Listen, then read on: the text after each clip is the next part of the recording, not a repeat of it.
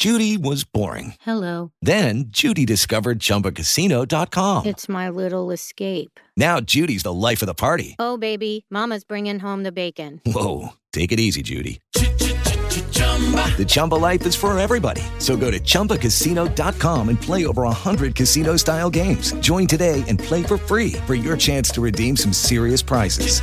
chumba ChumbaCasino.com.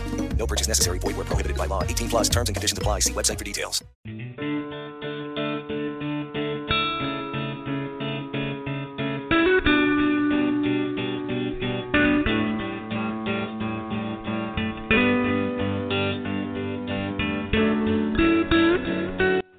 Good evening and welcome to On the Table. I'm Dorothy and I'm here with a wonderful group of Christian women to discuss the issues of the day. Much like we did in the old days around the kitchen table when the kids were in school. The call in number is 646 595 4784 if you want to call in with a question or a prayer request press 1 to raise your hand in the queue. Our contact email is on at hotmail.com. Now, we may not all agree all the time, but isn't that half fun? Different perspectives coming from different experiences and learning from each other. Pull up a chair and join us on this most excellent adventure in the reality of Christianity. Let's, let's see what's on the table tonight.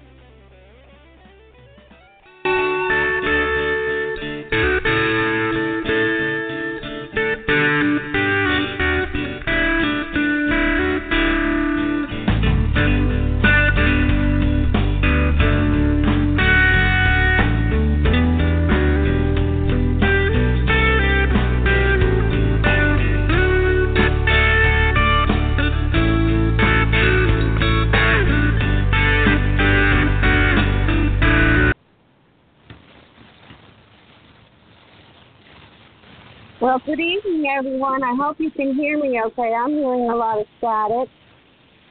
Uh, Pam is here, and the other girls will straggle in eventually. Hello, Pam.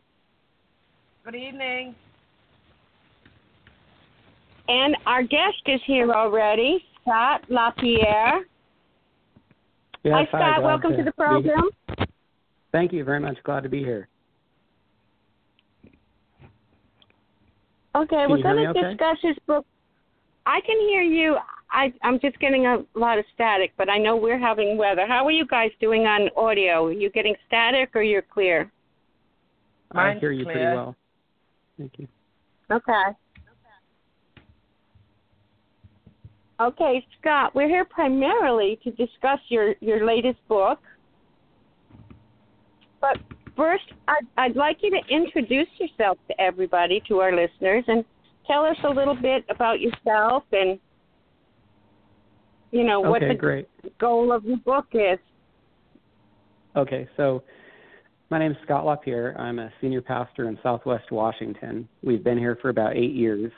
My wife and I have seven children. We homeschool. Our seventh was born uh, about four months ago, and I, uh, after college, I was a, an officer in the military and then a school teacher. And when I served as a, or when I was a school teacher, I became a Christian, and my passion for um, ministry really increased.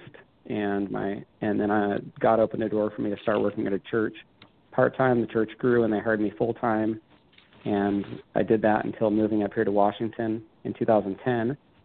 And I really uh, have always had a passion for types and shadows in the Old Testament, basically the way that Jesus is revealed through the pages of Scripture. I think many people sort of think of Jesus almost beginning or originating when he was born in Bethlehem. But uh, you know, John one one says that he has been with God and he is God, and so he is uh, eternally existing in the past, and so we see him showing up in the Old Testament in different ways, uh, and he's foreshadowed through the types and shadows. And so the my book, A Father Offers His Son, examines one of the strongest or clearest pictures or types of Christ in the Old Testament, which is when Abraham was willing to sacrifice his son Isaac, and the different parallels between Genesis 22 and God the Father sacrificing his son 2,000 years later.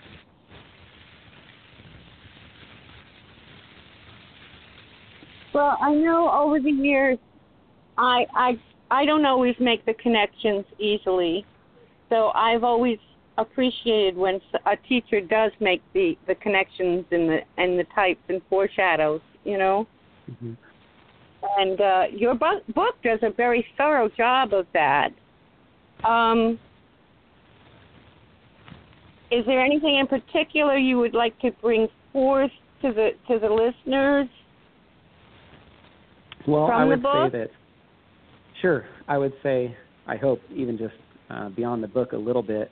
I would say that the Old Testament is is 76% of the Bible, and it saddens me that sometimes it's neglected both by Mhm. Christians uh, in our Christian lives. When we're reading the Word, we tend to read the New Testament. The Old Testament can be neglected by pastors and Bible teachers who, who just want to stick perhaps with the Gospels, and it's definitely not a not a criticism of the Gospels or the New Testament whatsoever. I mean, I love I love the New Testament too, but but I think we want to do justice to the Old Testament, and one of the reasons I suspect people stay away from it is they don't see they don't see Christ, which is sad because he he has revealed um, you know beautifully so many ways, and I I think if you don't see Christ at, at times, especially when Abraham was willing to sacrifice Isaac, it looks like such a bizarre bizarre is probably an understatement. It, it almost looks like an evil chapter, to be honest. I mean, we have God telling Abraham to sacrifice the son that he's waited all these years for, that he loves dearly, and you look at that request and it, it seems horrific. We wonder how a God could ask a man to do something like that. But it really only makes sense if you can look at it through that lens that well, first God was testing Abraham. We know that because the first verse says that that God was testing him. We know that God never intended for Abraham to actually sacrifice Isaac, and we know that because the angel stopped him. It was always only a test, but it wasn't just a test for Abraham. It was also a very dramatic way for God to reveal uh, what He was going to do 2,000 years later. So what what what God did not intend for Abraham to do, He did intend to do. And if you don't see that, if you don't see God revealing His Son through the account, then it just looks like a very troubling, uh, almost and disturbing passage in the Old Testament. But if you can recognize it through God wanting to reveal His Son in human terms, or reveal in human terms what He was going to do with Jesus, then you can really appreciate the tremendous beauty that's that's shown through that passage. And when people teach on that account, they often highlight Abraham's faith and and Isaac's courage and willing to be sacrificed, but I don't think that's really doing justice to the passage because yes, Abraham was a great man, but I think it's only secondarily about them. Primarily it's about what God wanted to do with his son and helping us being able to see that through all these parallels. And that's what really surprised me. And I don't know if I'm talking too much or if I should um, you know, turn no, it over that's to good. That's Okay. good. Um, I was going to say, in because I understand that a lot of people don't like the Old Testament. They think it's harsh. They think there's a different God in the Old Testament and the New Mhm. Testament, which is silly. But didn't Mhm. Paul in the New Testament say he found Christ by? I mean, he was a scholar of the Old Testament because there was no New Testament yet. And did he not Right. find Christ in the, in the Old Testament? You know, that's where he found him once he got back on his horse. You know. Right, because I think it's not given a lot of attention, so we tend to miss this because Paul's conversion in, in, in Acts on the road to Damascus is so dramatic. We forget that in early in Acts, Paul discusses that time that God took him out to the wilderness for for those few years, and what's interesting is you know Paul was so learned and skilled as you said. I mean, a you know Pharisee of the Pharisees and all of his zealousness and his an expert in the law, but God had to take him out there for that period of of learning.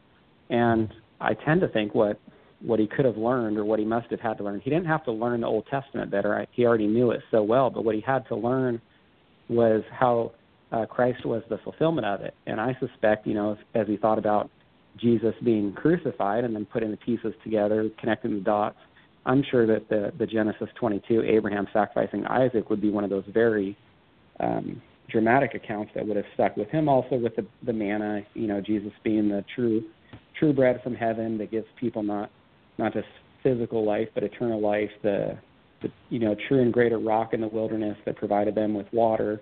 Jesus provides the living water that offers eternal life. And so, yeah, I, I highly suspect that it was. But that's what's interesting is in this whole discussion is when Paul did not see Jesus through the Old Testament, no matter how well he knew it, no matter how well he knew the Old Testament scriptures, he wasn't a Christian. He wasn't saved. I mean, he could have went to hell as a man who knew the Old Testament inside and out, but because he didn't see Jesus through it, then it really profited him nothing. And that's the same thing that Jesus said to the religious leaders. He said, "You you you memorize the law and the prophets, you memorize the writings of Moses because you think that in them you have eternal life. That they are they the, these are they which testify of me." And so the point is, if the religious leaders were to memorize all of the Old Testament but not see Jesus in it, then it really profits them nothing. They're just individuals who end up going to hell, but with a whole bunch of, of knowledge of the Hebrew Scriptures, which just didn't benefit them. So we don't want to make that same mistake. We want to make sure that we see Christ through those through the um, through the page of the Scripture too. Absolutely. Absolutely. Absolutely. Yeah.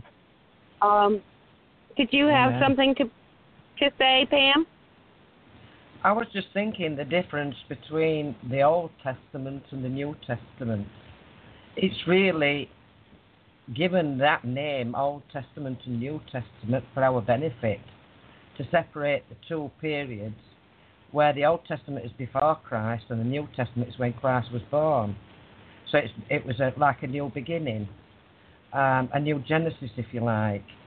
Um, I mean, what I, I think the book has come out at, at precisely the right time for the simple reason that uh, there's so much deception um, going on, especially in churches, that true seekers will get a lot from this book.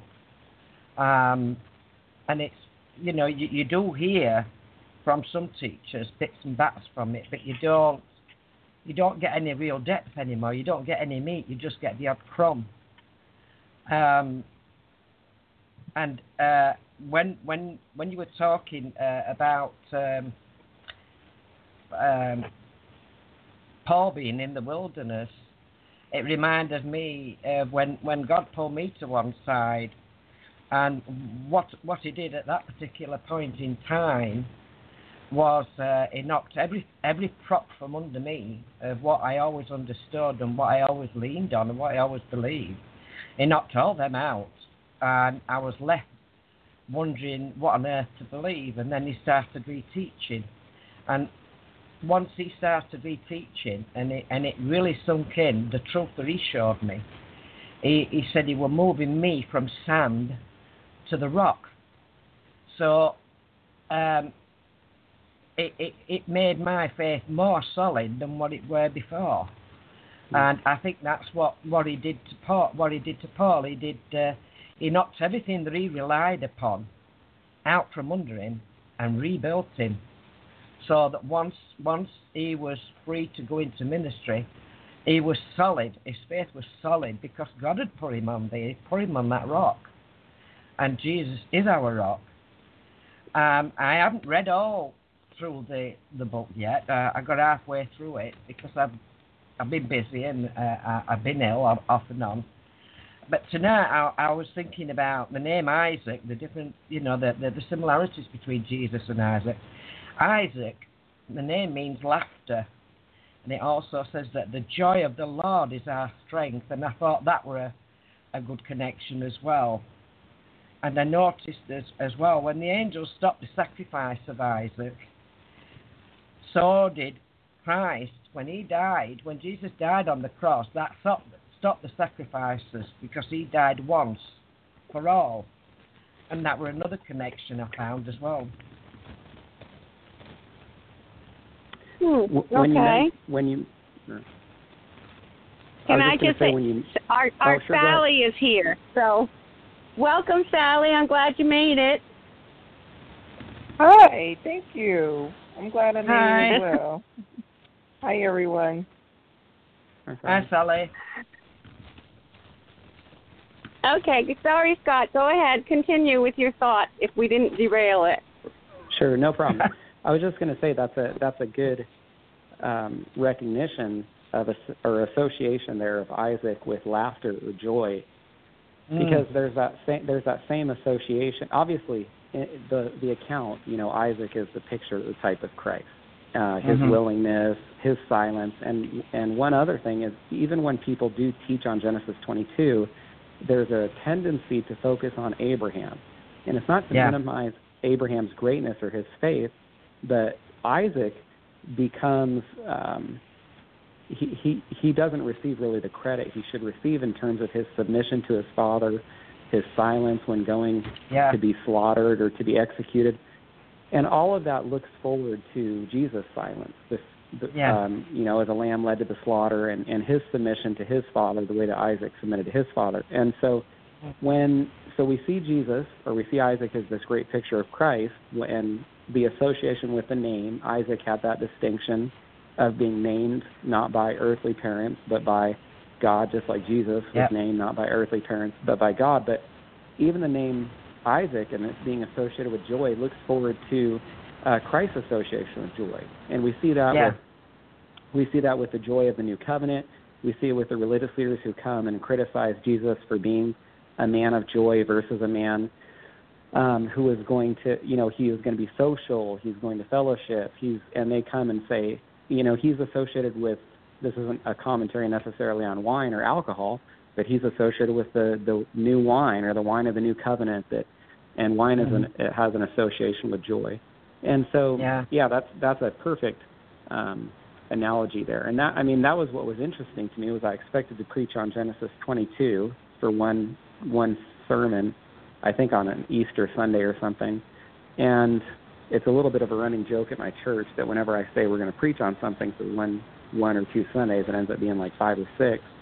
But as I was digging into the digging into the chapter, I just continued to see more wonderful um, parallels and and relationships between um, you know Abraham and the father and Isaac and Jesus. And I, I probably wouldn't have thought back then that it would ever be enough material to produce a book, but but it did. Yeah. It also says that, that, that Jesus, when, when he laid down his life, he uh, and accepted the Father's will, it was for the joy set before him. He says he, he did it willingly because of the joy set before him, because he knew what the end outcome would be, what the purpose of it was. Yeah, that's a fantastic point. That that is a fantastic point. Yep. Mm.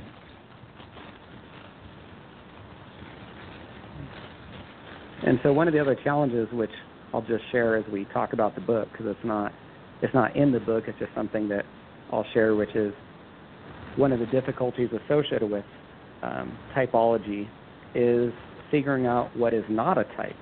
And and what I mean by that is I, I didn't write about it in the book, but because the book examines what is the ty- what are the types between um, you know Abraham and the father and Isaac and the son. But there's other there's points when I was writing or studying, and something could look like a type, and you have to really ask yourself, is it is this a stretch? Is this going too far? And just one thing, which um, you know I kind of wrestled with, but decided not to put it in the book, was when that ram was caught in the thicket, um, and you kind of think of like, you know, having a, a his head with some number of thorns around it, and whether that looked forward to the crown of thorns on Christ Christ's head, and so I didn't go with that because I thought that was a little bit of a stretch, but that is one of the difficulties whenever we're looking at types and shadows Mm. is making sure that we don't we don't take them too far or that we hold them sort of sort of loosely. And so the idea that because that ram died in Isaac's place. I mean, the picture of substitution there is really established when Abraham went and took that ram and sacrificed it instead or in the place of his son Isaac and so that ram looks forward to the lamb or the lamb of God, Christ, that would be sacrificed, because obviously Abraham or God told Abraham, um, and and Abraham told Isaac that there would be a lamb, and that was not a Yeah. lamb, that was a ram. So it's not. It's still Yeah. even back then. It's looking forward to the true and greater lamb that would come. But when that ram was caught in the thicket, it was still a very dramatic picture of substitutionary atonement, where the ram died in the place of Isaac. And so you say, Mm. okay, well, right, right before the ram died, when its head was stuck there, do they have like a crown of thorns like Jesus? And so that's just one thing. There's probably Mhm. three or four things like that that I chose not to include because I thought it stretched too far. Mhm. Mhm.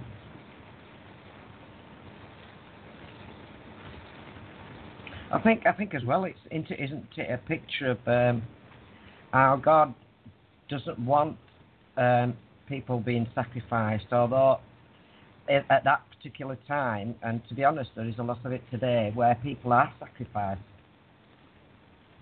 Um, that God doesn't desire that because He'd already given of Himself through His Son to be sacrificed on our behalf. Right. Yeah, we see in we see in Scripture that human sacrifice, not only is human sacrifice forbidden, which again is why I think it's so important to interpret this chapter through the lens that recognizes that it was always looking forward to what Jesus was going to do, and not think for a moment that God would ever want human sacrifice. But Mm.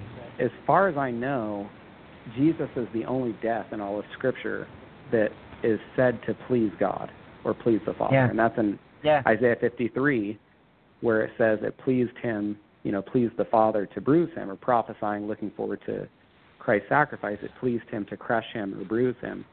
And I Mhm. don't, I don't think even the death of the wicked in Ezekiel, it says God takes no pleasure in the death of the wicked. Now, that would that that would shock us. We would think, okay, well, God is holy and just. He must take pleasure in the death of the wicked and their their evil coming to an end when they take their last breath. But we're even told, you know, I think it's written at least two times that God says that He takes no pleasure in the death of the wicked.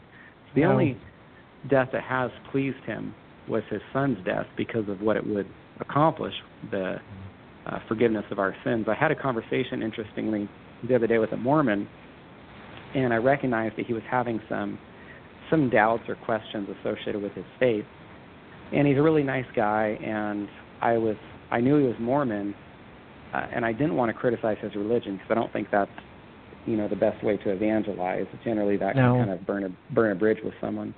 But he Mhm. was he was expressing some doubts associated with the Book of Mormon and the Pearl of Great Price, and so I said, well, have you ever thought of what about reading the Bible? I mean, you must read the Bible some.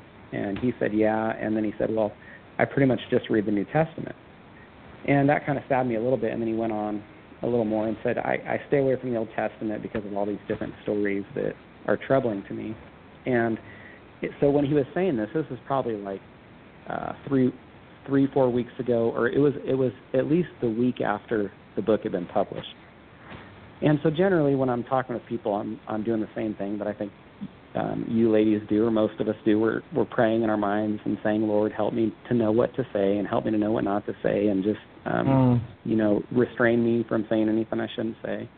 And I was thinking, well, because he was saying that he doesn't doesn't like the Old Testament, and I thought, I wonder if you know he I should give him a copy of my book. And while I was praying that, he actually said, you know, like that account where where Abraham was going to sacrifice his son. And I thought, oh Or wow, this is, yeah. so that well, that's a pretty yeah, that's a quite the open door there. You know, we look for open doors, and I I can't say that Oh, we yeah. always get that get them that are that clear, but that was definitely a clear one. And I said, well, you might not believe this, but interestingly, I just published a book last week about about that. And he says, "Are you serious?" I guess you he thought I was joking. I said, "Yeah, I'm, I'm completely serious. Just last week, you know, published it, and I'd be glad to give you a copy." But and the whole reason, and so I did. I gave him a copy and wrote in it. But the main reason I'm I'm sharing this is I started to explain to him things that I think we might take for granted. I said, "Well, you know, it wasn't really about Abraham sacrificing his son, and we know that since the angel stopped him. But what was it about then?" And it was a it was about what Jesus would do or what the Father would do with his son. And I could like visually see this gentleman, and he's a dentist, He's a he's a sharp, bright man. He has a very successful dental practice in the area. Actually, a lot of the families in our church go to his dental office.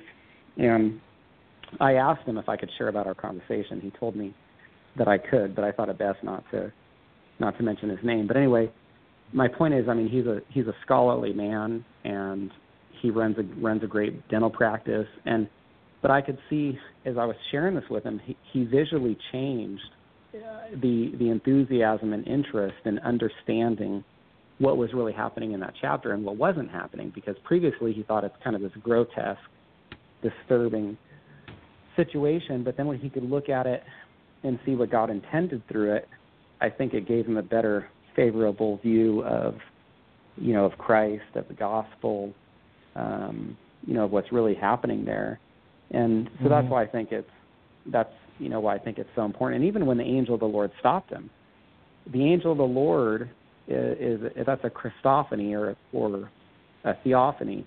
When the angel of the Lord appeared, it was an Old Testament appearance of Christ, which you know, and you recognize that there's these. It'll say like in Exodus three, for example, when Moses goes to the burning bush. First, it says that the angel of the Lord was in the bush, and then it says that God was in the bush, or God spoke to Abraham. So it's very mm-hmm. clear that the angel of the Lord, or that spoke to Moses. So my point is, it's very clear that the angel of the Lord is God. And but then you have verses like in the New Testament that say nobody has seen God. So then you say, well, what's the deal here? I mean, how can it say nobody has seen God when Moses went up on Sinai, some elders went with him, there's the burning bush, mm-hmm. there's well what you have is nobody has seen the first person of the triune nature of God. Nobody has seen God the Father, but people saw God the Son uh, pre incarnate when they saw or encountered the angel of the Lord. And then the angel mm-hmm. of the mm-hmm. Lord was uh, the incarnation took place, and the angel of the Lord became a man, where he was born in Bethlehem in the person of Jesus Christ. And that's why you don't see any other appearances of the angel of the Lord when you reach the New Testament. You know, it's kind of interesting if you consider how busy and active the angel of the Lord was as a servant throughout the Old Testament, but then you reach the New Testament and there's not one single instance of him showing up unless mm-hmm. you understand that unless you understand that he's throughout the New Testament, but as the second person of the Godhead, um, mm-hmm. you know, Jesus Christ. So, mm-hmm. so the, to, the whole point, I mean, the the whole reason I mention that is when when the angel stopped Abraham from sacrificing Isaac. I mean, it's a tremendous moment in time. You've got the pre incarnate Jesus Christ, the angel of the Lord, standing feet away from Isaac, the person that is a type of him, you know, looking forward to what, and so looking forward to what Jesus was going to do. He stops Isaac, or he stops Abraham from sacrificing Isaac mm-hmm. 2,000 years before he would not be stopped in being mm. sacrificed. Mm. So just a, you know, tremendous moment in history, that encounter or that intersection that took place there on Mount Moriah. Yeah. Yeah. I think the connection with Moriah as well and, and where Jesus was actually crucified is is important for people to connect to. Um, and on some research, uh, apparently where where he was crucified, they found that the, the uh, I'm forgetting the name of the guy that found said they found the Ark of the Covenant right below, and the the blood from the cross had bled through gone down through the cracks in the rocks and actually dripped onto the mercy seat. I forgot the name of the guy that uh, that did it now. Ron, Wyatt, that's it, Ron Wyatt. Um, and they actually tested that blood, and they found a unique thing about it that the the um, oh I've forgotten what it's called now, but there's like a, a, a signal in that blood that, that, that says it's it's still alive. And and it's similar to the signal. Um, oh, please, if somebody knows what I'm what I mean, you know, come up with the right word. Um, the um, is is what happens when when uh, you know an egg is fertilized. That that signal actually goes to that egg that creates life. It's the same signal. It's the same signature, uh, which, for myself, I call it the God signature, because it's that connection where He gives life. Do you know? Do you know what I mean? I hadn't heard that about the ark or the what Yeah. you're saying about the the blood. Um, but the I think I I think I've got oh, those ahead. up on my YouTube account. If anybody wants to do some research on that, it's um, yeah. And and Pam, are you referring to the research that was done on conception and the spark of life? Yeah. Yes. Okay. Yes. Okay, I gotcha. Yes, yeah, and I, I, I think I think that's connected, you know, um, because I mean, when when we're talking about the, the, the presence of the Lord, I mean, what better presence than, than when when when we're created, and then that presence was there in the blood, even though even though it's been all these many centuries since Jesus was crucified, that that, that spark was still there that spark was still connecting.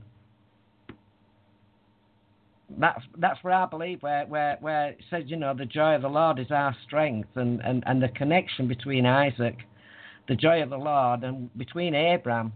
I mean Abraham had to go through some stuff. I mean he went through dark times, and the Lord took him through dark times, but the Lord was always with him because it was the Lord.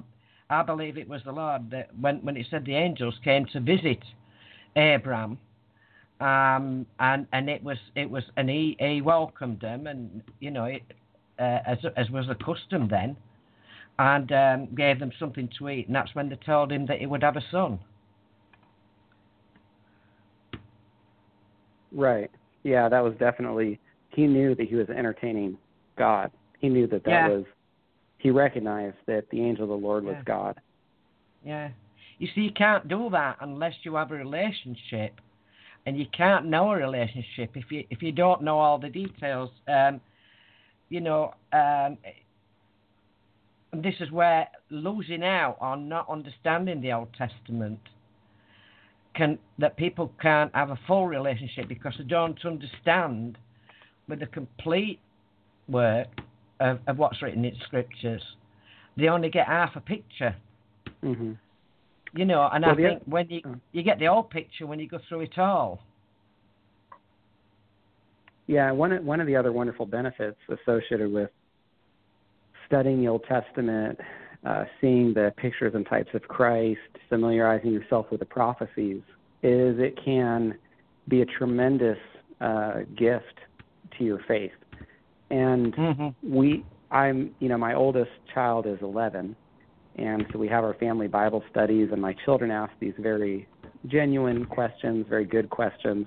I don't think parents should ever criticize their children when they No. have uh, questions or maybe doubts.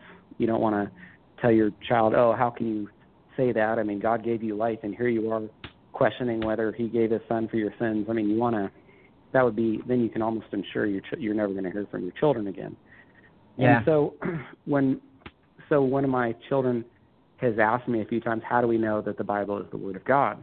And of course, I, you know, I, I would rather that my child just had this overwhelming uh, confidence at, at the earliest stage that the Bible is the Word of God, and I hope that'll be the case for her. But right now, she, you know, she's asking some good questions, and one of them is, how do we know the Bible is wasn't just written by man, and that it's actually written by God? And you know, one of the best ways to develop that confidence is to have that familiarity with the Old Testament, because then I think you see these things, these pictures of Christ and ways that Christ is revealed centuries or uh, millenniums before he came. Even just Jonah. I mean, I know we're talking primarily about Abraham and Isaac, but Jonah too. Jonah is probably the clearest picture in all of the Old Testament of Christ's resurrection. There Mhm. are prophecies or pictures of Christ's death. Um, I, you know, in 1 Corinthians 15, Paul says uh, he's raised on the third day according to the Scriptures, and so we know that the Old Testament looked to Christ's death, burial, and resurrection. But where? It's one of the most well-known, um, you know, verses that the that the scriptures testified that he would be raised on the third day. But if you ask most people, they can't tell you where that where that prophecy is. Whereas other prophecies about his birth in Bethlehem, born of a virgin, you know, coming out, that's from, you've got uh, Bethlehem and Micah, you've got the virgin birth in Isaiah, and these other prophecies are pretty well known that, you know, people just have to scratch their heads associated with Jesus being raised on the third day and where that's, where that's spoken of. Well, one of the clearest places looking to Christ's resurrection is in Jonah. I mean, when that whale vomits vomits him out on land, uh, it's just, I mean, the death, burial, and resurrection is so clear through Jonah that that's why Jesus said, that's the sign you get. I mean, mm-hmm. if you consider how tremendous that was, Jesus hung all of his credibility. He he was asked for a sign, and he said, the sign you're going to get is the sign of Jonah. And I don't, I mean, mm. I don't even know of other. He speaks singularly. He says the sign.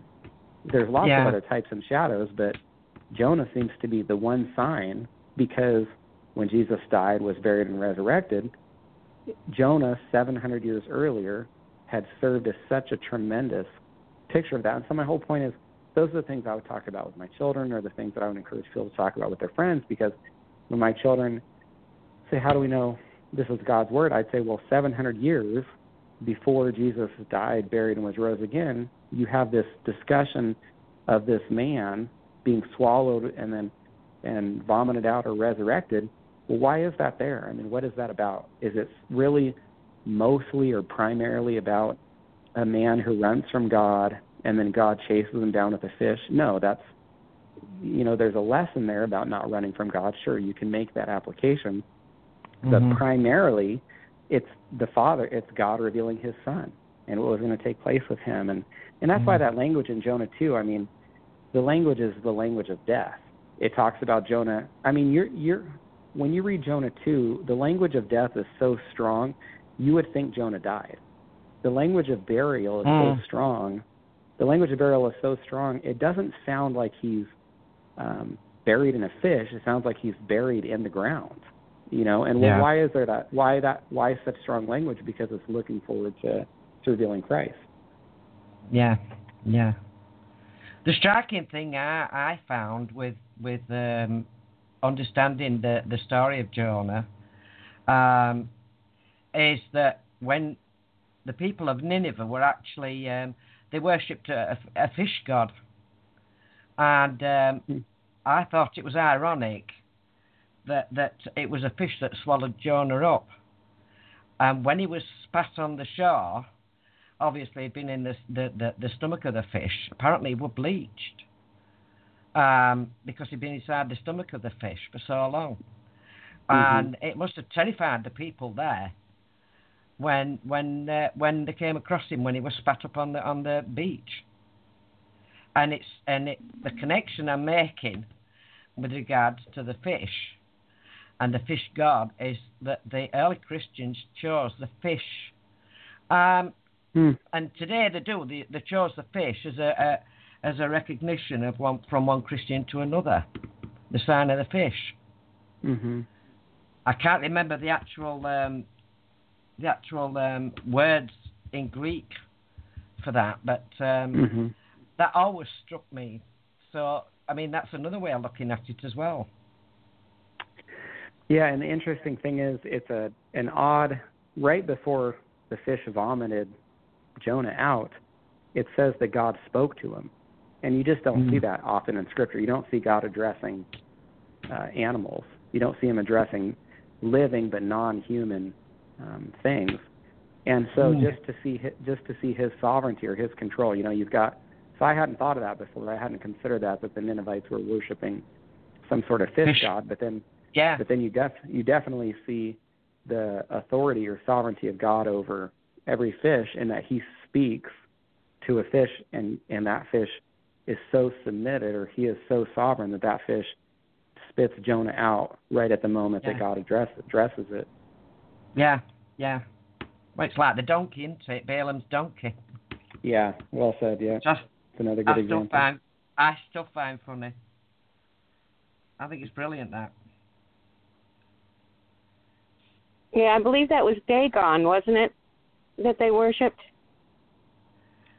Dagon You know- was the Philistine was the god of the Philistines. I'm not sure if he was also Yeah. a false god to the to the Ninevites or not, but he was the false god that when the ark was captured, they Yeah. put they put the ark Yep. in front of because there's no I mean the interesting thing with God, whether the Old Testament or the New Testament, and I think we lose sight of this, is how unique it is or odd that there are no representations of him. I mean if you go into Christian churches, at least uh, biblically ordered ones, you're not going to see statues and images and representations of God. And we, we forget how truly um, unique or un, unbelievable that is because since we're coming to church to worship, we would expect there would be some representation or some statue or image. That's that's what there is in every single other religion. But there's the God doesn't want any. I mean, that's the you know you got the first commandment there that God doesn't want any representations of Him. That's right. Yeah. But my but my point is in the Old Testament when they captured the ark, that was as close as they could get to capturing God himself because if you were to defeat or supposedly capture one of the false gods in the Old Testament, you you captured the idol. You know, you took some of the Yeah. statues home or something. Like I can't Yeah. remember that one that one king, I think it was Amaziah, who took home the gods of the Edomites after he defeated the Edomites. How foolish that was that Mm. he he defeats the Edomites. Their gods supposedly can't even their false gods can't deliver the Edomites, and then he takes them home and worships them. But anyway, the point is when the Philistines defeated the Israelites and thought that they had victory over them, they considered it a great triumph to be able to bring home the ark because that was the closest representation of Yahweh, or the God of Yeah. Abraham, Isaac, Yeah. and Jacob. And it sort of always left because there was no statues or representations of God, there was always a, a lingering or nagging suspicion that he's still out there, that he's not hmm. bound to he, he's not bound to something that can be made by human hands. And Yeah. so they take the ark and put it before Dagon, and then you know we know the, the almost if if there if the Bible has comical moments, that's one of those moments that could be almost Oh, considered absolutely. comical. Yeah. it is. so, I, I went into hysterics when I read it.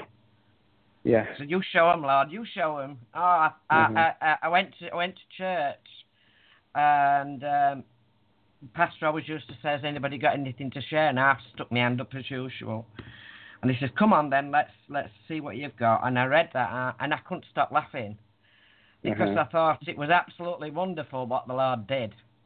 Yeah. You know, uh, I mean, I'm, it, they they they couldn't figure out what were happening, and I come there. God were laid prostrate before Ark when they went in next morning, Yeah. and uh, limb by limb, and then his head uh, broke off, right. and, and and I just couldn't stop laughing. I just thought it were, I just thought it were brilliant. These are the ge- these are the little gems that you miss when you don't go into Old Testament. Mhm. But these show the power of God. These show that God is at work, even though we can't see it more often than Mhm. not, or we don't recognize it. Mhm.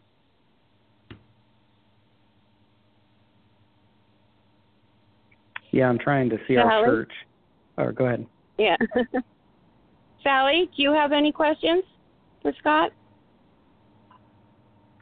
No, I'm just listening.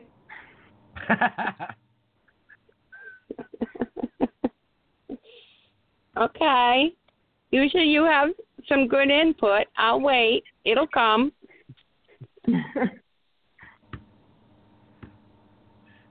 I was the one that wanted to be quiet. Yeah.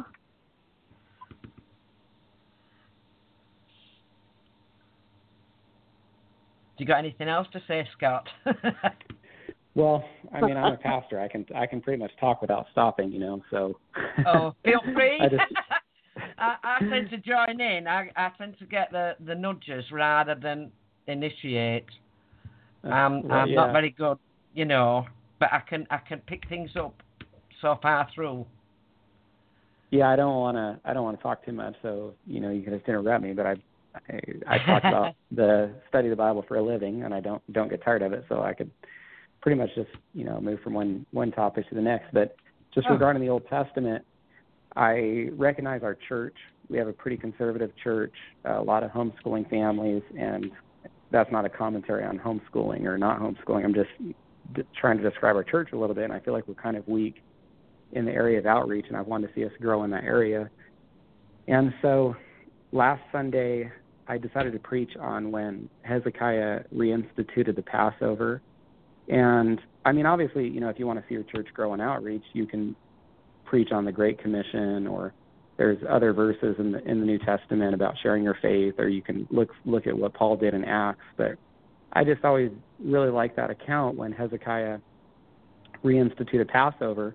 He was king of the southern kingdom of Judah, but he invited all of the wicked people from the northern kingdom of Israel, who it was an apostate nation. They'd all turned from the Lord some number of, of years earlier. In fact, Hezekiah actually invited them right after the Assyrians had wiped out the northern kingdom of Israel or conquered them. And so Israel had gotten so bad that God had to punish them with the Assyrians conquering them. And, and so, you know, that's how bad they were when Hezekiah invited them to Passover.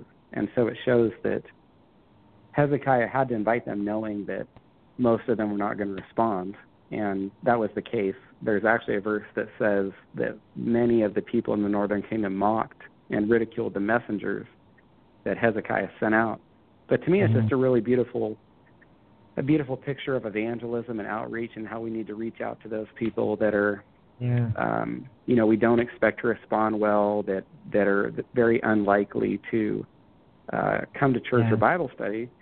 And I, I guess my point is that we're talking about the Old Testament, and it, I thought it was a, a sermon that some number of people found to be very challenging, but it, you know, it was the Old Testament that provided that sort of um, encouragement and exhortation. And so, mm-hmm. you know, it's just it's just got tremendous accounts in it. The Old Testament does for our. Mm. That's what First Corinthians 10, First Corinthians 10, Romans 15 both state. The Old Testament is written for our instruction, for examples for us, for our admonition. And so, yeah, if we neglect it, we're missing. We're neglecting so yeah. much of the instruction that God has for us. Yeah, yeah. And examples. Mhm. Yeah. You know, Scott, one thing you said towards the end of the book that I really liked because I've been looking at at worship and our preconceived notions about worship is that you said I think it was obedience is worship. Mm. Remember that part?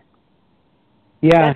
There's, th- thanks for the feedback. There's something called the principle of first mention, and I'll say it loosely because I don't, you know, the Bible doesn't say that this is the case, but I do think it's a, a good, reasonable uh, approach you can take with Scripture. And so the principle of first mention states that the first time a certain word is used, it's often used in the truest sense of the word, or God is revealing the clearest meaning of that word.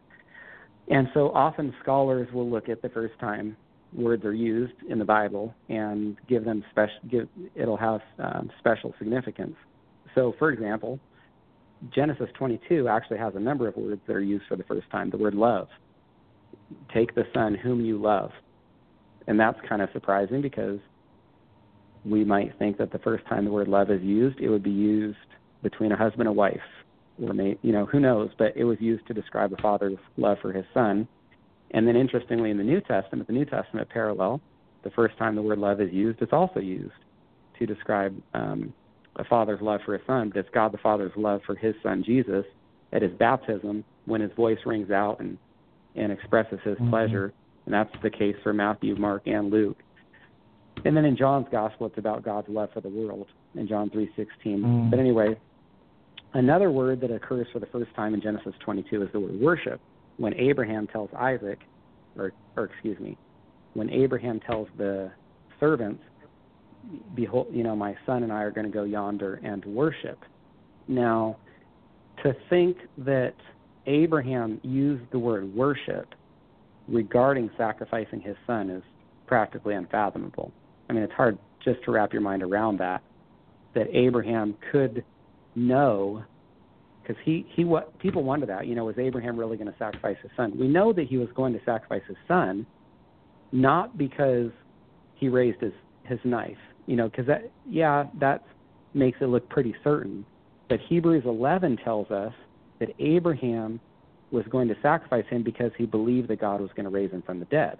And so if you ever mm-hmm. wonder, well, did Abraham really plan to do it? We know he planned to do it because Hebrews tells us that Abraham thought that God was going to raise him from the dead because God had promised him all these descendants, and he hadn't had any yet, except for Isaac. And if he killed Isaac, then all those descendants are not going to come into the world. So God says, or so Abraham harmonizes this tension.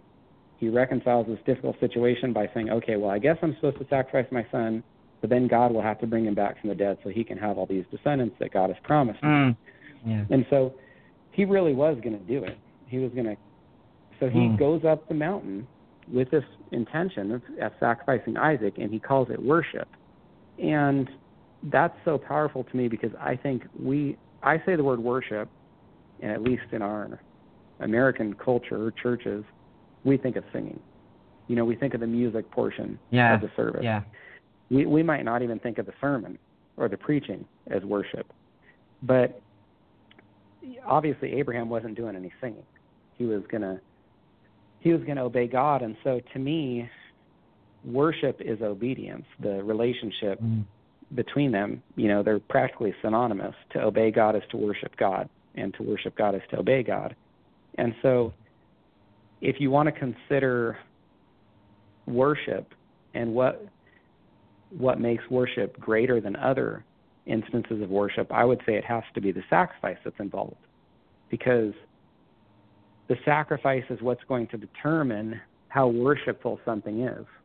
And so, singing songs in church, I mean, it, it can be worshipful, but whatever is a really difficult thing to do, like loving someone who's unlovable, or forgiving someone who's really hurt you, or serving someone when you don't feel like it. I mean, those are acts of worship because there's a lot of sacrifice involved in it. Mm. And so it, it would be very reasonable because I can't think of many sacrifices in the Old Testament that were more difficult than what Abraham had to do. And so it's very reasonable to consider that Abraham had the greatest act of worship in the entire Old Testament when he was willing to sacrifice his son. I mean, maybe one of the greatest instances of worship in all of Scripture because when he was willing to sacrifice Isaac, it required more sacrifice on his part to execute the son he so dearly loved than almost anything else you know people were called to do and the tremendous faith that it took and so uh, it was just an amazing um, instance of worship mm. i think of um, you know joseph and the way that he never questioned god or criticized god despite all the terrible things he was going through when he got him thrown in the pit and then arrested and put in prison unjustly. And I mean, that was tremendous worship on his part to continue to um, follow God and never be bitter or angry about all the things that he was going through. And so, worship is really mm-hmm. about uh, the sacrifices that we make for God. It's it's way more mm-hmm. than just singing, you know, on Sunday. Yeah, that's like Paul, isn't it? With uh, was it Silas when they were imprisoned? And they'd been beaten. Yeah, he worshipped. They worshipped. Yeah. Well, even the language of Romans, where it's set in, in Romans 12, when it talks about your sacrifice, your re, your reasonable sacrifice, your your living, your life is your worship by living as mm. a sacrifice for God. I mean, that's mm. what makes your life uh, a life of worship is by living sacrificially for the Lord. That's what Romans 12 says, at least. One of one of the one of the scriptures that's been on my mind a lot the last uh, few weeks has been um, whatsoever you do, do it as unto the Lord, and you can apply that in everything in your life, uh, whether it's washing the dishes, whether it's taking out the trash, whether it's um, whatever you do, you know, uh, meeting meeting neighbours, meeting strangers, whatever you do, do it as unto the Lord. Mm-hmm. And um, sometimes, as you said, it can be a very difficult thing. you know, especially if things are going hard. But if we really believe that God is in control of everything that comes our way and that He's ordering our steps, then if we're walking according in obedience to what He's called us to do and to where He's called us to be, uh, instead of wishing we were somewhere else, instead of um, complaining about our lot, then we should commit those cares that we have to the Lord and and do whatever we have to do or what's put in our hands to do as unto the Lord. Yeah, well said. I can't remember the exact address, but in Zechariah, Zechariah was one of the prophets.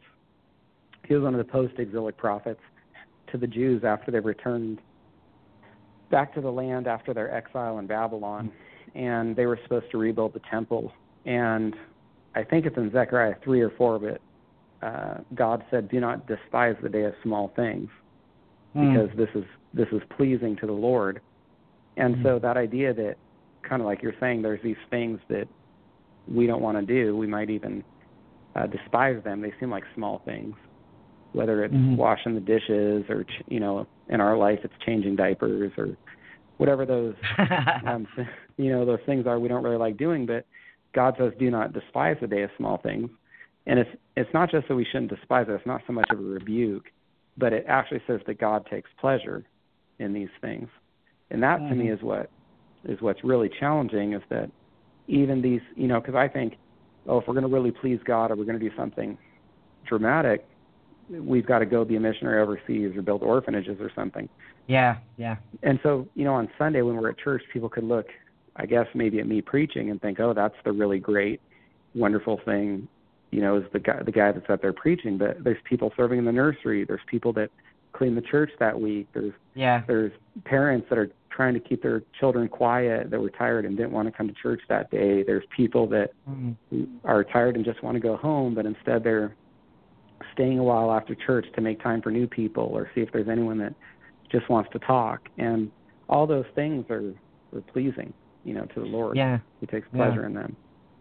Well, people looking on the uh, the watching, even the angels are watching, watching us. Mhm. Um, so really, our lives are, are, are, a, are a sermon. Really, uh, they they are um, more of a witness than what we can say. I, I remember the Lord gave me that many years ago, and um, you know, I was I was out there. You know, and it, my neighbour used to dread going outside to hang her washing up because I'd catch her and that I'd be away. You know, I know somebody washes whiter than that. you know, and I'd, I'd be off on one, and then um, she used to dread going out. She used to look out the door and make sure I weren't there. Um, but she did come for prayer a lot, you know, after that. But um, the point I'm making is, the Lord said, you know, your life speaks a lot louder to people than words. If your life's in line, that will speak to others because they're watching. And uh, Mhm. I know of someone who came to me and were crying and said she'd overheard somebody talking about her, and she said, you know, all she heard was, oh, she calls herself a Christian and she does this and this and this. She said, they didn't know she was in the toilets. And she came out and uh, she came and talked to me. And I said, well, you know, they can only throw stones if you give them the stones to throw. I says, we are to work out our salvation with fear and trembling. We are to walk circumspectly. We are to watch what we're saying and what we're doing and how we're behaving.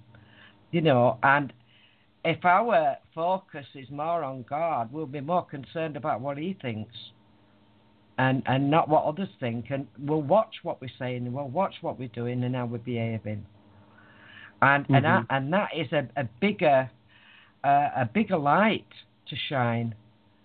And um, showed me that, I mean, one candle, just one candle, can can throw back the darkness. Just one. And it, you know, Mhm. when two or three more get together, and it becomes like a candelabra, that throws back more darkness.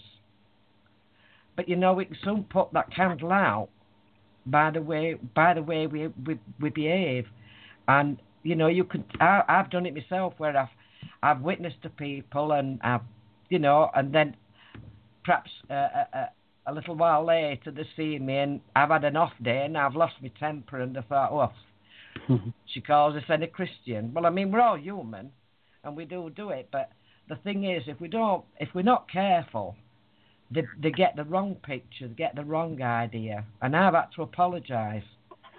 And and and so well, you know, don't blame God just because I got it wrong. You know, and and that's what a lot of people do. They say, you know, if that's what they could do and they can get away with it and they can please themselves, what's the point in going through all that trouble? Yeah, I understand that. That's a, one of the criticisms. You know, Christians are hypocrites or they're sinners too, and but there's Yeah. a, there is there is a way when we fail, which we all do in our witness mm-hmm. Yeah. to others, to strive to redeem those situations by simply Mhm. going and asking for forgiveness, because you know Christ was the picture of humility, and so one of the best ways Mhm. to look like Christ is to to be humble. And so when we fail and we don't respond to someone the way that we should, or we lose our temper, or we're Mm. um, you know, whatever we miss an appointment with someone and then we make an excuse and feel and realize we lied about it and have to go ask for forgiveness, then those are still ways to strive to redeem those situations because Yeah. most people in the world, most unbelievers are not going to respond that way with that sort of humility. So it's still a good witness to go to someone and say, "Hey, you know, when when when we were talking, I feel like I I gossiped about this person I shouldn't have. Will you please forgive me?" Or when we were Mm. talking and I, I told you uh, that I had I read that and I didn't read it. It, wa- it was a lie and I'm convicted about it. Will you please forgive me? You know, those are Yeah. things that to unbelievers can still definitely be a good a good witness Yeah. and testimony. And and in doing that, we're being obedient. Mhm. And in doing that, it, it is wors- worship. Mhm.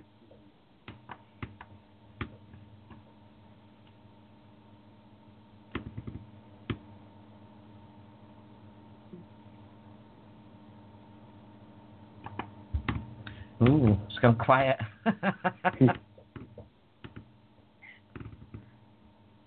So Scott, Still there, are your Dorothy? teachings available on the internet at all, Yes, our website. or just your book? Uh, no, my my books are available on um, Amazon and on my personal website, but all my sermons are available on our church website, woodlandchristian.net. They're And very so good. I'd I'd be happy to provide the provide the link for that, or um, you know, underneath the podcast page, I could give you that information, give you the the link for my website too to to order books. But the sermons are free, so you can Mhm. listen to them regularly and I do have some video sermons on YouTube from preaching at other places or putting on conferences that's also available. I've got one or two downloaded, Scott. They're very good. okay, praise where God. where I am, where I am, the Lord pulled me out to the the churches some years ago, and I've had no permission to go anywhere, and I won't go unless he he shows me and he tells me where he wants me to go. I just won't go. Um. So really, you know, uh, I glean where I can. okay. And I thought I, I, I got your, I got some of yours, and I thought they were very good. Thank you. Yeah, if you can email me those links, I'll add them to the um. Okay. Show notes. podcast or message. Okay. Yeah. Great. Because after this podcast is over and I download it, I put it up everywhere. So I Oh, like to put all the. I like to put all the the links in it, but I don't know why I didn't put that link in it. I don't know if I didn't have it or if I had a senior moment or what Do you was put it on going Gab? on. Dorothy, do you put it Pardon? on Gab? Do you, do you put them on Gab? Yes, G I do. I put the Yeah. links on Gab Yeah. and MeWe.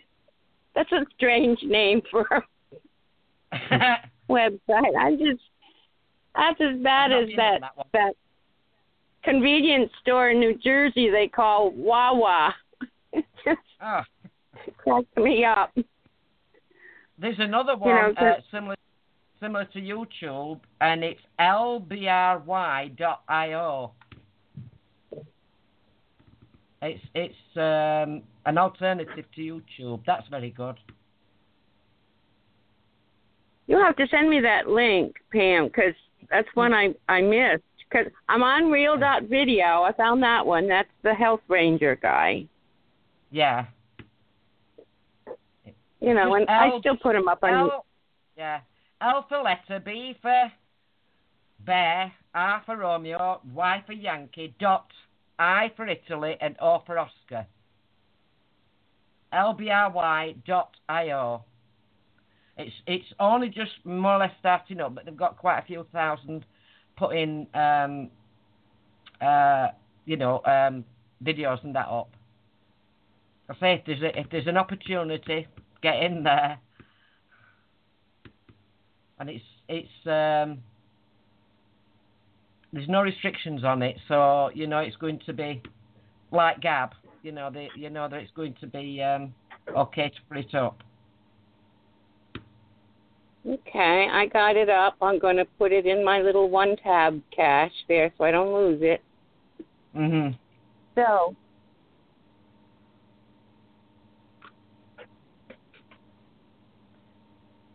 Is there anything Scott, else? you have- Uh, what? go ahead, Dorothy. I was wondering if Scott had anything pressing on his heart by the Father that needs to be said to the people listening. Do you have anything prescient? Um, I think just sort of reflecting on the conversation, I've appreciated the discussion of the Old Testament, which um, just kind of encourages me to want to encourage people to invest in it and study it and really reap some of the benefits from it. I had a friend that compared God's word kind of to swimming in, in the ocean, and it sounds like sounded a little odd at first, but the idea is many people are kind of swimming on the surface, and if you swim down under the water and dive down a little bit, you can see some of the beautiful things down there. But he said the real, real treasure is for the people that really dig down deep and swim down to to get something that they can, you know, take home with them or that they can find. And so, yeah, that would be my my final encouragement. Is there's definitely blessing just from reading the Bible with a, um, you know, I don't want to say a surface reading, but if you if you're just kind of reading it for pleasure, there, there's a wonderful joy associated with that. But there's also a blessing associated with digging in and meditating on it, and and you know that's why Ezekiel and Revelation both have John and Revelation and Ezekiel both have that analogy of a scroll consuming a scroll that's bitter and sweet. Uh, to me, it's the idea that the, God's word is supposed to be consumed. There's parts of it that are sweet, encouraging, and parts that are bitter, that are challenging, that rebuke us and convict Mm. us. And so, Mhm. yeah, that would just be my final encouragement to anyone listening is to, um, you know, make sure you're in God's Word regularly. As a pastor, if I could have one simple uh, request for all of the congregation, it would be that they read God's Word regularly because I think if people will do that, then it'll solve so many other problems and resolve so many other issues. And inevitably, whenever people come into my office or they're having trouble, I, whether it's with sin or in their marriage, whatever the case, and I say, "Well, tell me what your devotional time has looked like. Tell me what your time in God's Word has looked like." It's Mhm. almost always they don't they haven't had one, and so yeah, there's a strong connection there between how we're doing and spiritually and, and generally how are how we're doing in life. And um, you know, so I just encourage people dig into God's word, study it, pray over it, meditate on it, you know, try to consume it like that idea with the scroll. So yeah, that'd just be the last thing to share. Thanks for the opportunity to to be on the show and discuss my book and share share God's word with everyone listening. Yeah, I I love the way scripture is has got so many depths and layers and and almost every scripture has different ways to apply them. You know, you have your historical and your literal, and you have your spiritual, individual, and corporate. I I love the way Father's Word is just so multifaceted and multi-layered. But yeah, yeah, we're going and through I Luke's would gospel. Oh, go ahead. Sorry. But go ahead, go ahead, and we don't have to end the conversation now if if you're not ready to end. I just wanted to make sure everybody knew, you know, because sometimes Okay. people, Father gives gives people, you know, he lays something on your heart that he wants you to share. So I just wanted to address that before we closed out, which could be now or an hour from now, doesn't matter. But Okay. or two. And because usually when we have a show, because you'll see I have several teachers on the channel, and when we girls get together, we usually go the whole three hours. I have to admit. So oh, three hours. oh, we did. yes, we did it we once, do. and You don't didn't have to do three hours. no. I actually saw I was getting close to the hour mark, and I thought, boy, I've been talking too much. I better, I better wrap up or let let other people talk. I've been dominating the whole hour. I just thought it was one hour. I had no idea three hours. Oh yeah, No. we get two, two hours live stream and then one hour recording. So and and like I said, every time we do a show, we usually go all the way three hours. So oh wow. Okay. So if You're you on want to go. stay, stay. I'm, I'm enjoying your input. I really am. Um, and Sally is being awfully quiet. Yeah. Yeah. What's up with Sally tonight? I'm listening, and and also and also reading as I'm as I'm listening. I was looking at um. I I didn't read through. I started reading some off and on throughout um the past weeks and then last night but then I was looking as he was speaking but I really enjoy I'm enjoying Scott's wisdom and his understanding of scripture. Um yes. And and just some of the things that he um that are happening in my life that um just really jumped out. He was talking about obedience and worship and um and the submission of Isaac and Jesus and and laying down their lives to their fathers and um God's really been dealing with me a lot about that just being crucified with Christ and and dying to yourself and to your flesh and your reactions and and your perceptions of what he wants and what his what your perception of his will is and what the truth of his will is know Mm-hmm. but then also, um, I was just I looked. I think it was on page forty something in his book, and he was talking about how um, he was talking about the uh, how Abraham was saved by grace through faith, and he began Yes. talking about the gospel. And I don't know if you mentioned this earlier, but he said that it's interesting that the gospel was summarized or preached without the mention of Christ. Um, and so I, I thought that was uh, very not. I thought it was insightful because many a times people um, don't understand that you can share the gospel in a way. I mean, you're gonna talk about Christ sooner or later, but he was just the way he's um, condensed it. And so, if you could elaborate on that, um, Scott, I don't know if you already talked about it before, but I just thought that was Okay. uh, a great revelation of how God is so he's so myster- mysterious. Okay. and he and it's just layers, like you were just saying. There's layers of revelation that God gives people. Okay. Okay, so in Galatians 3:8, I think it's Galatians 3:8, uh, it says that God preached the gospel to Abraham. And that alone is pretty interesting to consider because we tend to think that the gospel is a, a New Testament creation or, or Paul's invention. Like it, it just sort of originated in the New Testament. And that would be a really wrong view because that would it would say either that people were not saved in the Old Testament or it would say that they were saved differently than the New Testament preaches, which would, I guess, then you would have to believe that maybe people in the Old Testament were saved by works. And we know that's an impossibility because nobody can be saved by works. And so people were saved in the Old Testament just like they're saved in the New Testament, which is by grace through faith.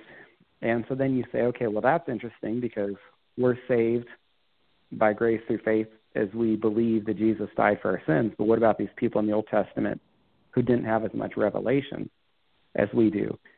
And so right there in Galatians 3:8 it says that God preached the gospel to Abraham. And then you say, wow, well, you know, what did he tell him? Did he tell him about Christ or Christ's death, burial, and resurrection? No, he didn't.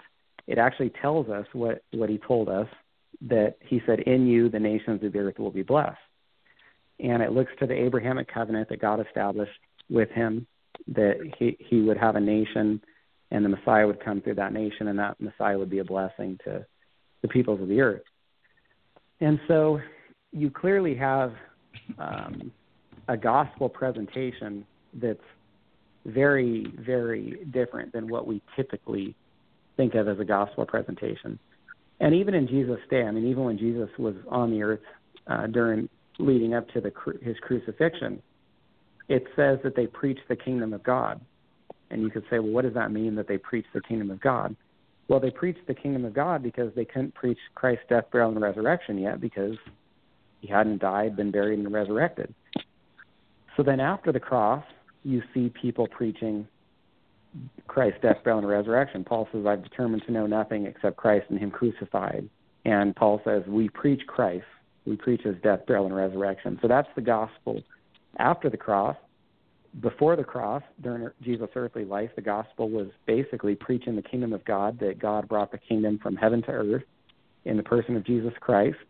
And then prior to Christ's birth, the Old Testament the preaching was people looking forward to the Messiah coming. And so they clearly didn't have the same revelation we do. And so I guess what I would say is people clearly can be saved um, without having the full revelation that we have because there were, you know, people throughout the Old Testament who were saved without having the same full revelation that we have. Uh, and in Hebrews 4, it says that God preached the gospel to the Israelites when they're in the wilderness. And you say, well, that's wow. kind of weird. How did, yeah, how how or when did God preach the gospel or good news to the Israelites in the wilderness? He did it. At least my suspicion is through the different types and shadows that were revealed. I mean, that's the main point of my book is that Christ is revealed through Genesis 22, but some of the other most beautiful and dramatic pictures or types of Christ in all of Scripture are in uh, the books of Exodus and Numbers. For example, the bronze serpent. Everyone knows John 3:16, and it's probably the most well-known verse. But a few verses before that, I think it's John 3:14. Jesus says, "As the bronze serpent was lifted up in the wilderness, so must the Son of Man be lifted up." And so, if you can see the bronze serpent as a picture type of Christ, then you can also see how it really looked forward to Jesus because how how were how were people saved um, after they were bitten by those snakes. A bronze serpent was lifted up. They looked to that bronze serpent and were saved. They didn't do anything to be saved. I mean, it was they were saved by faith by just looking up to this bronze serpent. You say, why a bronze serpent?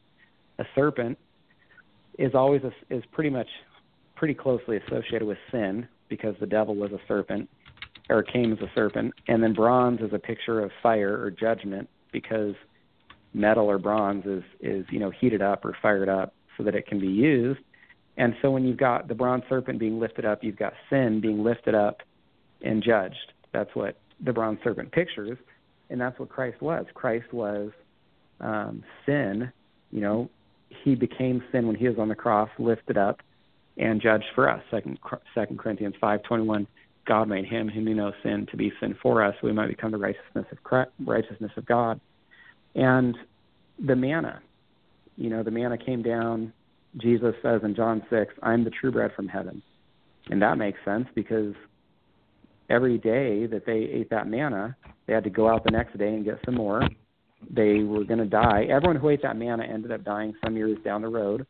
So the manna that came down from heaven, I mean, it wasn't really that great because everyone still died when they ate it. But then Jesus is the true true bread, the true manna from heaven that gives people eternal life. The the rock in the wilderness that the water sprung from. Jesus says in John seven, or when he's talking to the woman at the well in John four about being the living water, and and if you drink consume him, you won't ever thirst again spiritually, and he offers eternal life. And so, those ways that I think Christ was revealed to Israel when they're in the wilderness are through those types and shadows, you know, and the ark itself. They camped around the ark. The ark was a picture of Christ. All the sacrifices, obviously, that took place in the wilderness were pictures or types of Christ. The priests, as they interceded for the people, were pictures and types of Christ. Um, the veil that hung that separated people from the holiest of holies was a picture of Christ's body. I can't remember the exact address, but in Hebrews it says that the veil is uh, Christ's body, and that when Christ's body was torn on the cross, it gave us access to the Father. And when Jesus died, Matthew 27:51, the veil was torn from top to bottom. And so when that veil was torn, it was a picture of Christ's body being torn that when it was torn, it allowed us to have access to God, to boldly approach Him with confidence. And so, just all these tremendous ways that the Israelites could see, could see the Father, or could see Christ through these types was, I think, the way that God preached the gospel to them. And if they believed by faith, then, you know, they were saved by faith, just like just like we're saved by faith. And you know, Genesis 15 one of the most important verses in Scripture. Paul quotes it in Romans, he quotes it in Galatians. Abraham believed the Lord, believed God, and God accounted it to him for righteousness. So you've got Abraham being justified was saved by faith, not by works. And the timing of it, you know, Abraham, Genesis 15 is two chapters before Genesis 17. And you say, what's the big deal about that? Well, circumcision is given in Genesis 17.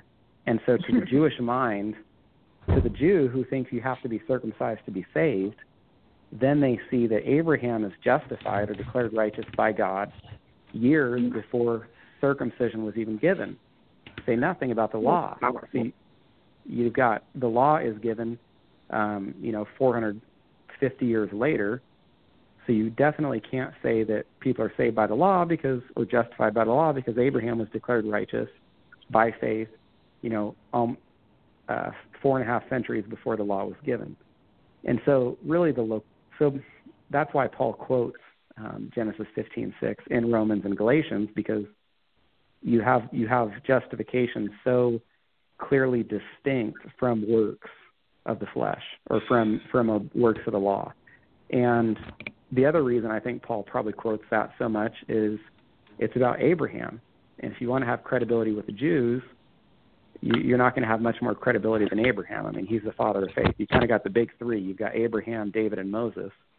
And so, if if Paul's going to draw on Abraham, he's going to be someone that all the Jews say, you know, he's got great credibility. We trust him. We believe in him.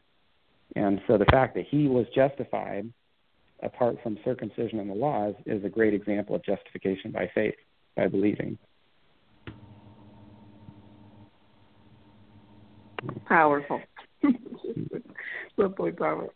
I also um, enjoyed um, seeing how you um, expounded on the word, but then you would ask introspective questions um, at the end. I like how it's set up so that people can not only just look at you know the scripture and the revelation that God is giving you, or the revelation you so um, clearly ex- uh, try to explain or help them to see, um, but it also the questions that you ask um, causes others to to look and examine themselves, and it's just I'm I'm one of those now I'm sitting here I'm thinking I really should have gone through this. And we've had time enough I had time enough to study and to prepare before the test.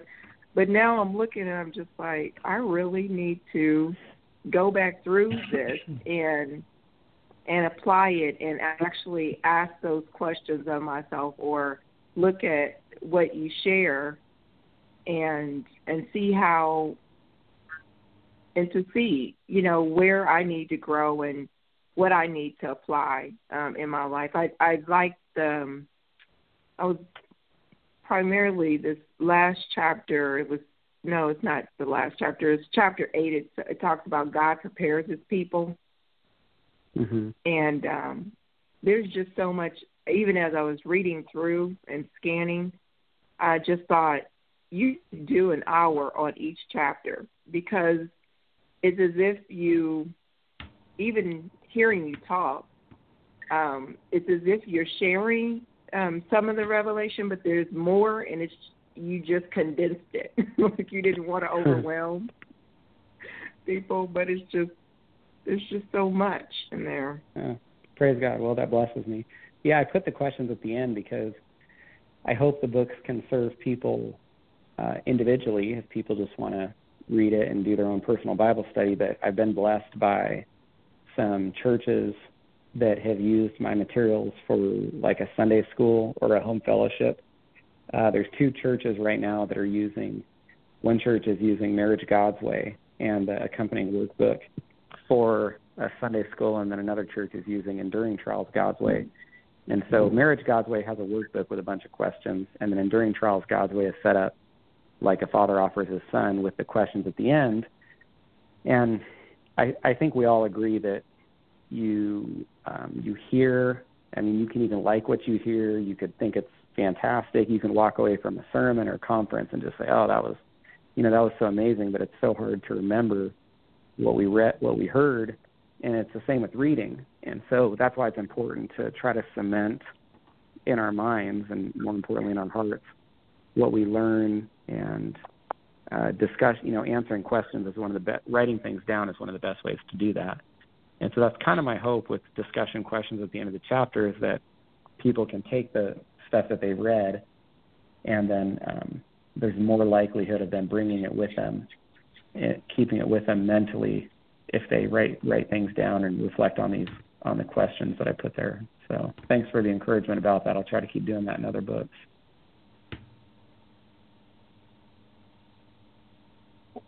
You know, right now there is such a famine for truthful and sound teaching, um, and even sermons in the church at large um, that don't present any practical application. And that's one of the main reasons for my channel is to tell, you know, get good teachers to explain to people how to apply what we learn from the Bible. Because just reading it is really not enough. We've got to apply it. Because Father said, you know, I place before you blessings and cursings. Well, if you don't know what those blessings and cursings are, you can get yourself in a lot of trouble. So if you learn how mm-hmm. to apply the blessings contained in the word, that blesses your life. It blesses the people around you. But mm-hmm. uh, there is a was it Malachi that says um the famine of the last days will not be for food, it will be for the word of God. Oh, right. So, yeah. Yeah. That one has always struck me very hard. And the other one is don't go looking for God in Bethel. And I'm going, oh my goodness, that's a harsh word, you know? Hmm. Mm-hmm. So, yeah, it's it's very important to try and get people back to that. I think Father's people are starving. I really do.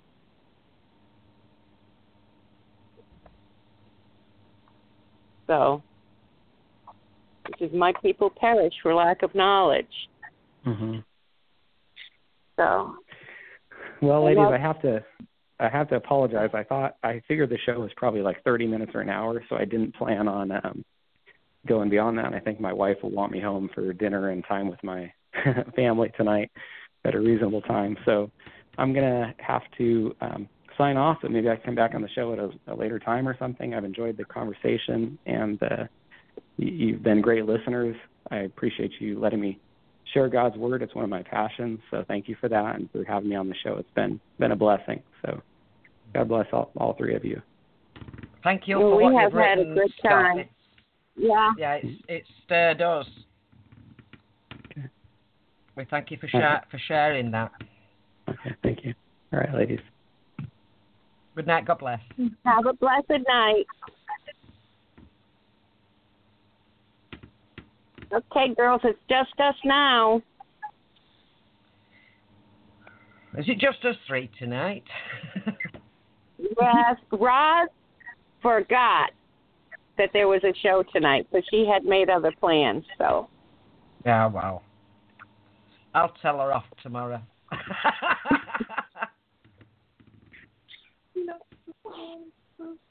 good, you do it. She gets upset when I get silent on her because I don't dare open my mouth. Well, I forgot. Yeah, I didn't give you enough lead time. Goodness. yeah. But we love her anyway. Yeah. Know there's things there's things always going off that can that can sidetrack us. I mean I've got things quiet tonight, aren't you lucky? Not a sound. And, and poor Sally has to work for a living, you know, so.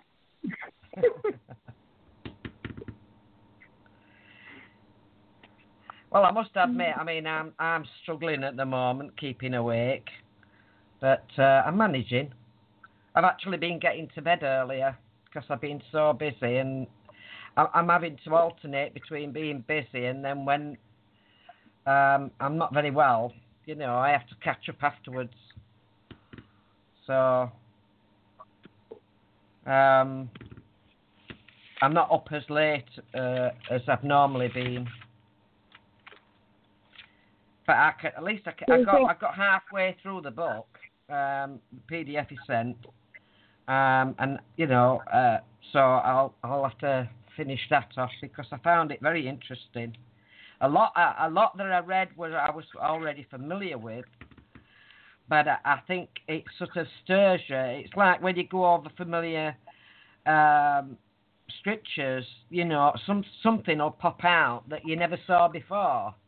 And I think that's what's happening with Scott's book. It's sort of something something pops out and you think, Oh yeah. Oh that's new, I never saw that before. So even if you're familiar with uh, Abraham and Isaac, it, it it it does does actually it does actually um, stir you. Yes. Um, I mean, you know, it's it's it's like the word the, the word is like an onion. Every time you get one one layer off, you'll find another layer underneath that same, and then another one. It's it's uh, it's just amazing. Took me along some some familiar routes, and and and then you know you think, oh look, there's a pearl. Oh look, let's shift Yeah. this and dig it out. So is there find that in anything specific Testament. we can is there anything specific we can pray for you? Oh, for You. Me? Uh, You. Said you're not well. Well, I'm all right I'd like in the to-.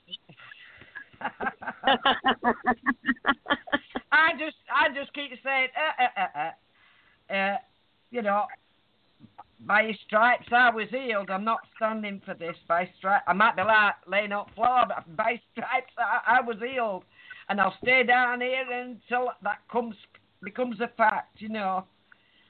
Apparently, apparently, and I mean, I've never suffered with high blood pressure in my life. It's always been low blood pressure. But I've been having some very funny, very funny, strange turns lately.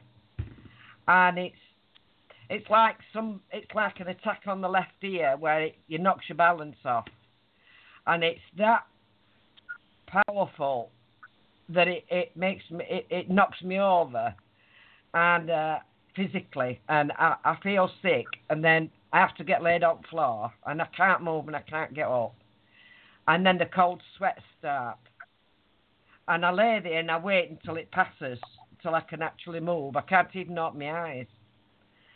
And all the time I'm thinking, no, I'm not having this. I'm not having this. And then my son called doctor. And of course, I had to go to doctors, and they said I'd got very high blood pressure and it was through ceiling. Oh, you know, you're dangerously high. You know, you're, you're at 30% guaranteed to have a stroke or heart attack. And I says, well, I'm not accepting that. I says, um, I'm sorry. Well, put you on steroids. I says, no, you can keep them. I says, no. I says, no, thank you. I've got naturopath, and my naturopath is I'll, I'll go to word, and the word says, by stripes I was healed. So I'm not standing for That's this. right. Well, you And, might you uh, might be low on magnesium. Ah, Magnesium. Ah, ah. Yeah, but I mean, I'm covering that. I researched it. you see, this last time it happened, but the other day, um, uh, that's when I noticed it was me ear, and it was the ear that uh, that when I went when I was 18, I went to have a to join RAF, and um, the doctor syringed me ear and he burst my eardrum, and ever since then I've had trouble with that ear, and I'm wondering if there's been an an infection. So I thought ah, I know what I'm going to take. So I got my colloidal silver out because I can't take antibiotics. I'm allergic to them. So I figured, well, if I don't get it one way, I'll get it another. But as far as I'm concerned, I'm sticking to what the word says. Jesus is my Yep. healer. By his stripes I was healed, and that's it. I'm not. If it's time for me to go on, there's nothing you can do about it. You know, I'm off. This is true. this is true. This is how I feel when they start on me. You know, Yeah. um, oil of oregano is also a good antibiotic. Yeah. Well, doctor were very surprised, and she looked at me and I says, "Look," I says, "I'm, I'm not afraid. I'm not scared or all like that. Don't worry about me." I said, "If somebody wants to come and sit on a chair here and, and, and wait to see doctor, then that's up to them." I says, "But I don't like coming down. I don't like coming to doctors." I says, "I've, I've, I've applied what I've learned for the last 12 years. I says, and you've not seen me. I says, and I've not bothered you. I says, so I don't see why I should start now. By stripes, I were healed. I don't care how many times it comes back, I'll still declare the same. I decree it and I declare it over my body. And I'll say to my body, you must come into line. And it doesn't matter what it is. By his stripes, I was healed and that word will perform, and it will not return to God void. So, really, I just want one thing I would like. I'd like to get my voice back for singing. that is something I, I, I've always prayed about because I used to be a top soprano.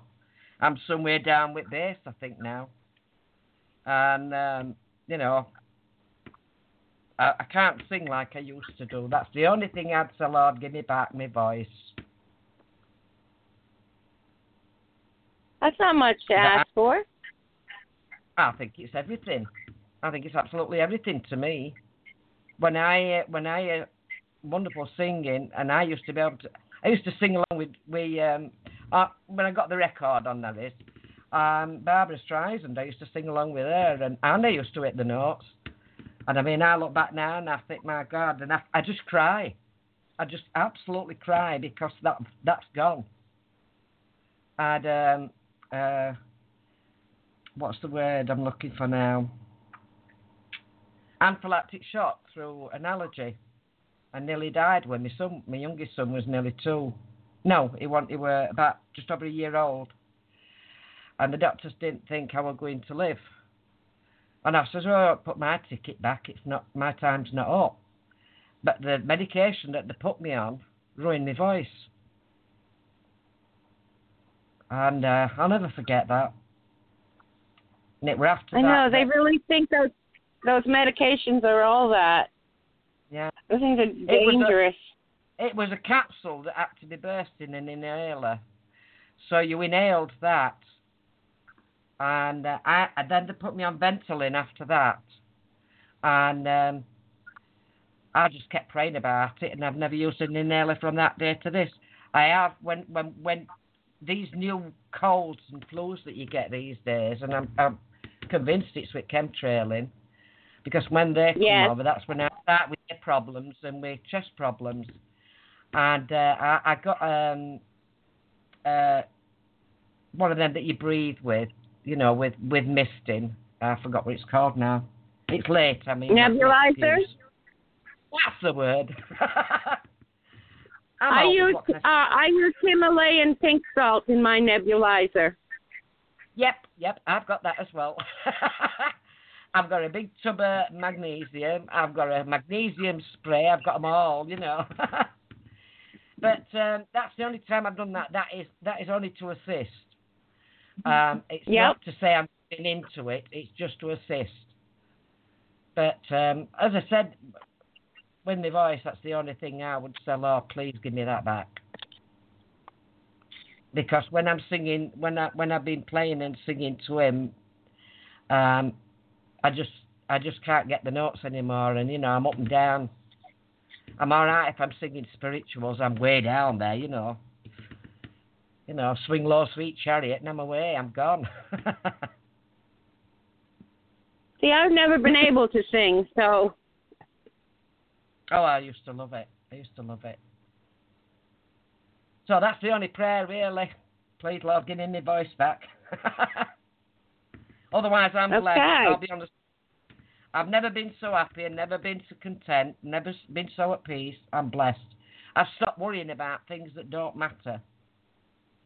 And uh, when I get things that matter, I mean, I just pray. I mean, it's my family that bothers me more, so I have to keep lifting them up.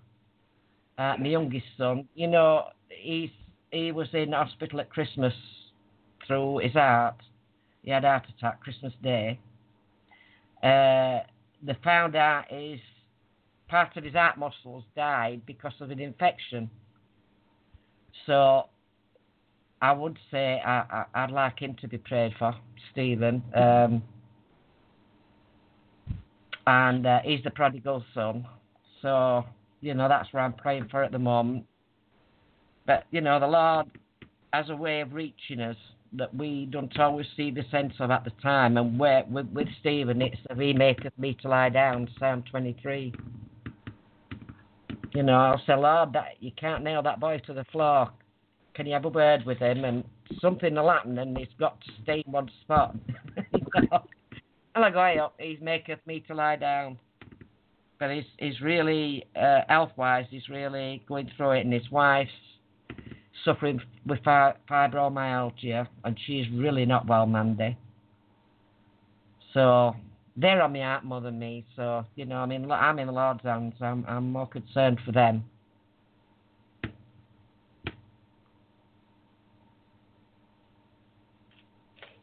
yeah, it's always always the kids. Keep you on your knees. Yeah. And my lot do. Although Paul joins me, I've got to give him his due. Paul, because I send I send Paul, you know, the the audio uh, when we've done a show, and one or two others that I know that I send them uh, send them the copy of the audio, so or the link.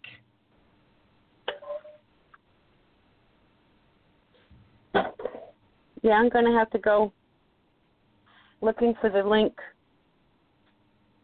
Sorry, I'm in the kitchen and Uh-huh. sausage. I made sausage and peppers today, and it's cold, ready to be put away. So, oh, Uh, I can't wander far from this. Uh, I got a new uh, mic stand, one of those professional ones, so that I was I was going to set up upstairs so that I wouldn't disturb dogs, but they're behaving tonight. they're being very good. I daren't turn around and look at them because I know that'll set them off. yes, it will. My cats have been quiet too. They're all napping. Um, I always know when these when I go to bed and uh, because they're all in a crate crating room here, and when I go to bed, I know if they start, I know Cat's being in tormenting them. Because she walks in as if to say, no, no, no, no, no, I'm free, you're not, you know, and it drives them wild. So how are you, Sally?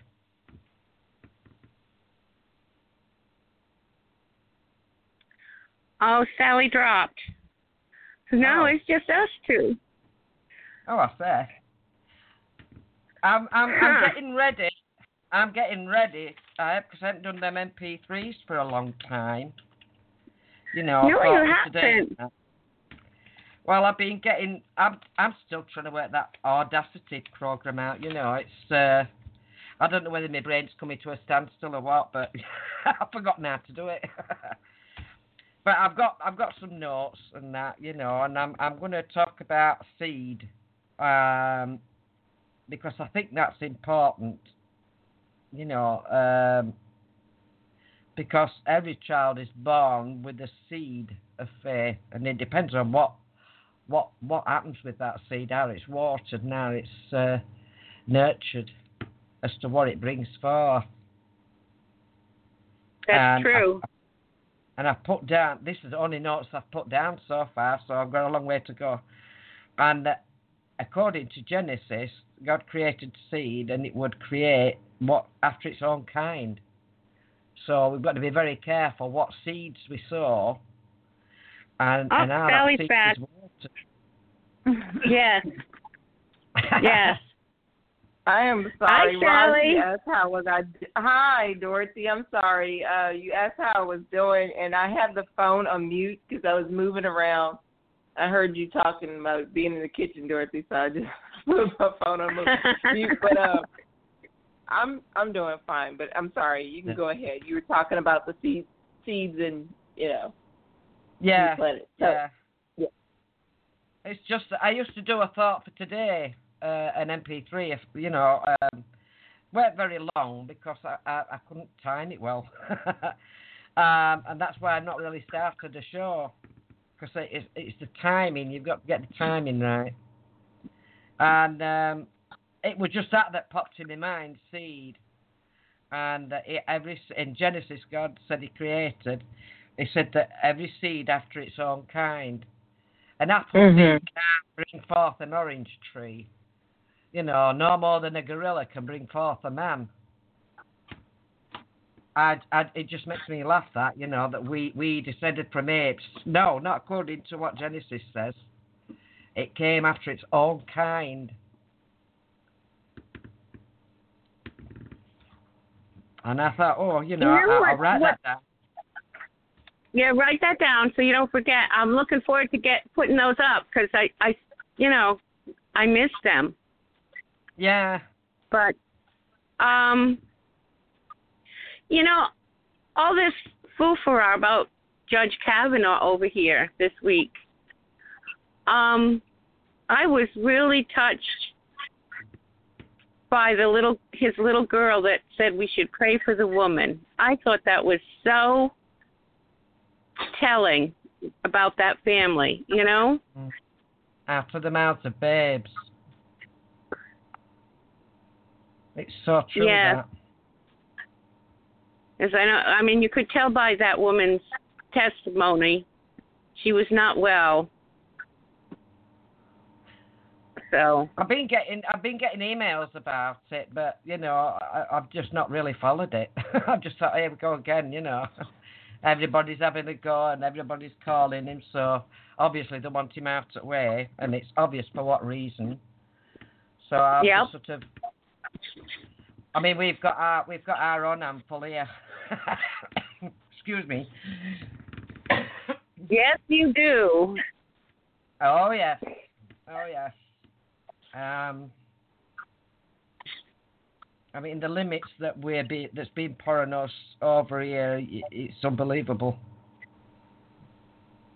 And a lot of people, I, I look out and I think, well, you know, um, my family's included, where they just say, where's all that coming from? You know, what you're talking about. So, you know, if you're going to go around with your eyes closed and refusing to listen and, and, and be alert, then when it hits you, you'll know about it.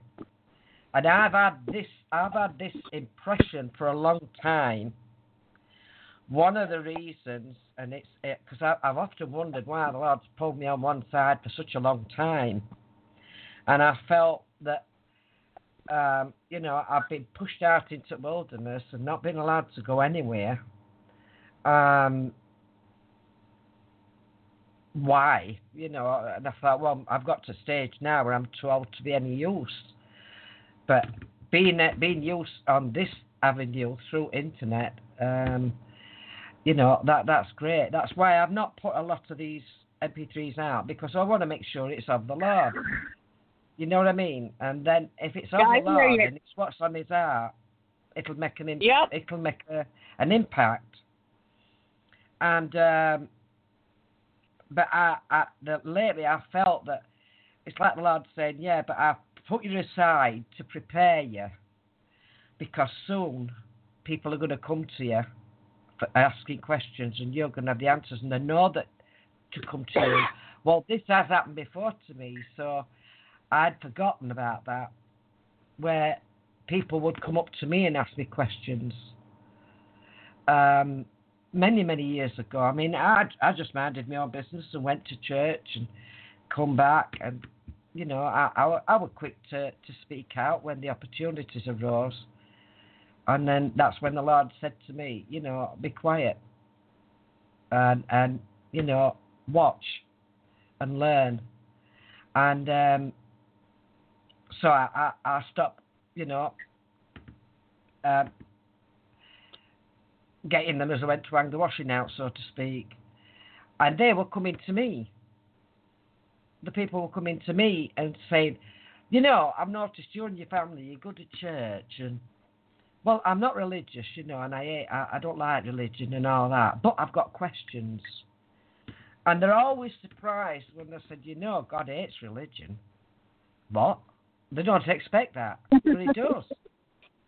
You know, Yes, what? he And they're does. all ears. Yeah, they're all ears then. Says, no, says he's after a relationship, not religion. I says it's religion that puts on you burdens that you can't keep. I says, why do you think Jesus Mhm. went nuts with them? Because the religious leaders were putting burdens on the people that they couldn't carry, that God never intended. Oh, right. What do you mean by that? And this person told me about her background, and uh, and I said, well, no wonder you don't want naught to do with it. I says, but you see, you're looking at God and blaming Him, and not looking at the people. You know that. I says, if your kids do wrong, even though you taught them the right way, do you want them to blame you for them? And he said, she said, no. I says, well, that's what you're doing. You're blaming God. I says, none of his kids are perfect.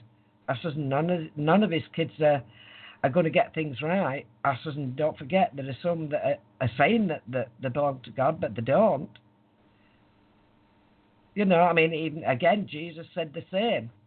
He, he, he talks about that about being the represent. They're supposed to be representing God, but they like the position rather than than the, than the relation with God. They like the positions of power, and God makes them differences. And and that's where I felt that the Lord was saying to me that it's not going to be much longer now, but people are going to come to us. They're going to come to us for prayer. They're going to come to us for advice. They're going to come to us for direction. I've only got one direction to point them to, and that's that's that's to God. You know, through Jesus. And all I could do is share how He got me, and and how He got my attention. And and what happened? What happened with me? Um, I mean, I believed in God, and and I always talked to Him. I always prayed to Him all my life. I don't know when it started or how, but I always did. And then one day it got me attention when I was 33. And, uh, but of course, you know, you, you, you, you go through all the, you go through all the initial steps, and you become religious. You become, oh, is there a word like it? Sort of, you go along the religious w- route. I nearly said religious eyes, but you know. Yeah. Um, um, and then God has to knock all that all that out, like it did with with with Paul, like I was saying earlier, where He says you've got all that, but it don't make no difference. You know, you're not you're not. Um, that's not what I want. It don't mean to say that that knowledge that you learned um, he can't use it. But what it does, it, it shows you what you're relying upon. It knocks them pillars out from under you, and um, and it shows you the truth. But he says you'll know the truth, and the truth will set you free, and it does. It sets you free from religiosity. It sets you free from um, fears. Because when he says, do not, he says, do not fear or fear not. And it's so that it, we can walk with confidence with God. We can, we can come before Him with boldness, with, com- with great confidence, knowing that he, he hears us and He listens.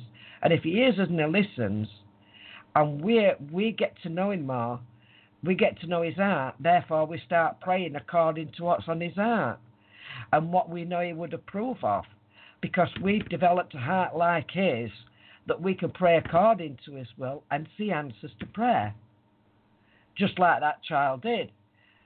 God hates. He hates the, the, the uh, uh, sin, and he hates wickedness. But he, he, he grieves. He, he grieves. He, he's not willing that any should perish, but that all should come to repentance. And and he, he doesn't he doesn't take joy. He doesn't take pleasure in the death of the wicked. And when when when um, Scott said that, the first thing that came to my mind was because we're not fighting against flesh and blood. And these people are led astray by yes, wicked they are. by demonic influences. And and that's where we should pray. And that's where our strength is, not in what we can do, but what God can do. And what God can do through us. And all we have to do is be a willing channel to pray and be a willing, channel if He says, Right, I want you to go and touch that person, or I want you to go and be nice to that person, or, or whatever He says. It could be something so simple. But He is preparing us. He's preparing us. I'm convinced of that. And that's and it's going to come soon. And I think the more we see that's happening in the world, uh, I mean, the more I read, I get a lot of stuff sent to me, and the more I read and the more I see, the more I'm saying, "Oh Lord, let's go home, let's get away from this." But it, it's like he's saying, Yeah. "No, you still you've still got work to do.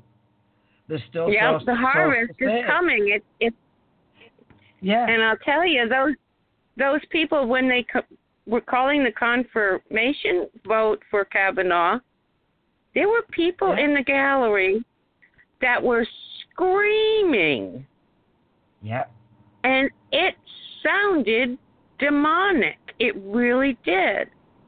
yeah. and and I Yeah, really yeah. like that that Pence, Vice President Pence, kept saying the sergeant of arms will, you know, get control over the gallery. Will Yeah. restore peace to the gallery, whatever he said. And I felt it Yeah. felt like a declaration, yeah. you know, from heaven itself. So it was really interesting to watch. I I don't know what to make of these poor leftists who don't want to study or do their due diligence. They just want to, you know, scream and carry Okay. on and tell lies Yeah. about people, and it's it's awful. I mean, I grew up when they, you know, as part of growing up, you say, "Well, why, mom? Why can't I do that?" And she say, "Well, it's just not done," and that was Mm. enough for me. You Yeah, can't say that to people anymore. No, it's different today. It's totally different. You see that because they've got into schools, they got into education. Oh, yes. And um, and and then it you know got into politics. But this is this is what happens when the church sits back. The church has been diverted in in in respect of um, it's been infiltrated because it's not been obedient. The church is as as as just as much to blame as Yes, as, it as, is. as politicians and as as these uh, wicked leaders. The churches as much they've been sat back and they've been sat on sat on the backsides and done nothing. They've not been obedient, and you know the God says He will judge His own house first. And it depends on whether they're, because He did say, it does say that there'll be um, a falling away, a great falling away. And that's what's happened in church, where they've been diverted because they've been careless. They've, it's all about worship, it's all about pew filling, it's all about entertainment in church. I mean, There's no solid teaching in any of the churches anymore that I can find. Well, maybe No. in Scott's church, but um, yeah, that, that's, that's why I said that's why I we have the where, I glean where I can. Yeah, I glean where I can. I mean, I don't know any around here that where I am. I don't know any around here now that's um, that's the the the free ones.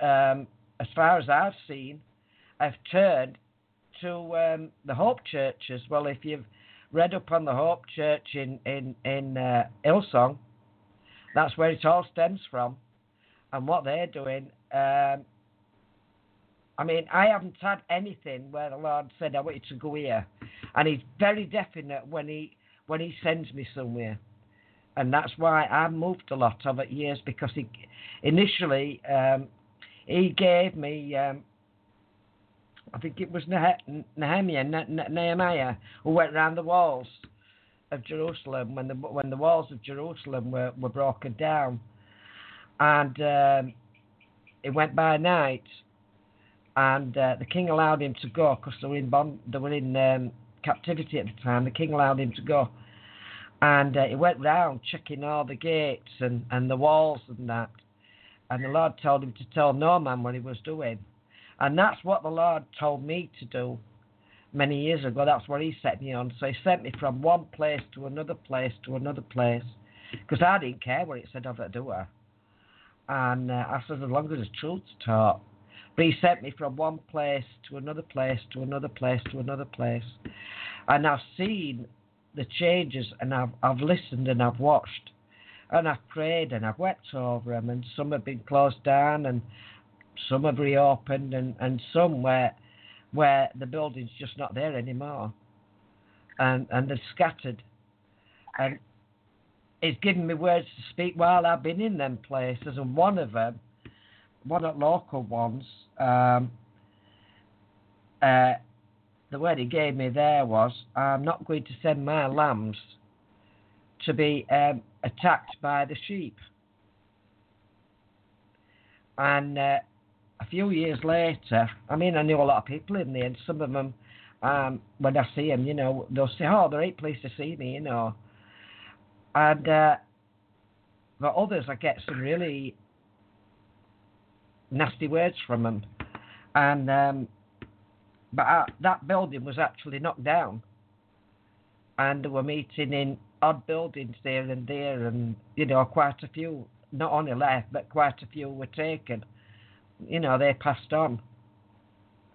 And um, the last one I was at was um, not very far from here, and the Lord led me to that. And I didn't know, but the guy that were in there had been praying for help, and the Lord led me there. And I were there for a while, and the Lord showed me what were happening in there. And it were the older ones that refused to allow any newcomers coming in and he gave them a warning. Now that place has been, um, it don't it don't don't exist anymore. It's been knocked down, and it were an old building. It were an old Methodist church, and it makes me so sad to see these things happening. But you see, that's God going round. He, he's in the churches. I, I tell you now, with all with all absolute conviction, and, and, and I know he is. He's in the churches and he's watching and he's listening and he knows. He, you might not see him, but he's there. I've seen him. He's took me to front on to stage and he said, Tell me, Pam, whose faces do they see? And in one particular place, I looked and he just pointed out to everybody. He says, "Whose faces do they? Whose face do they see?"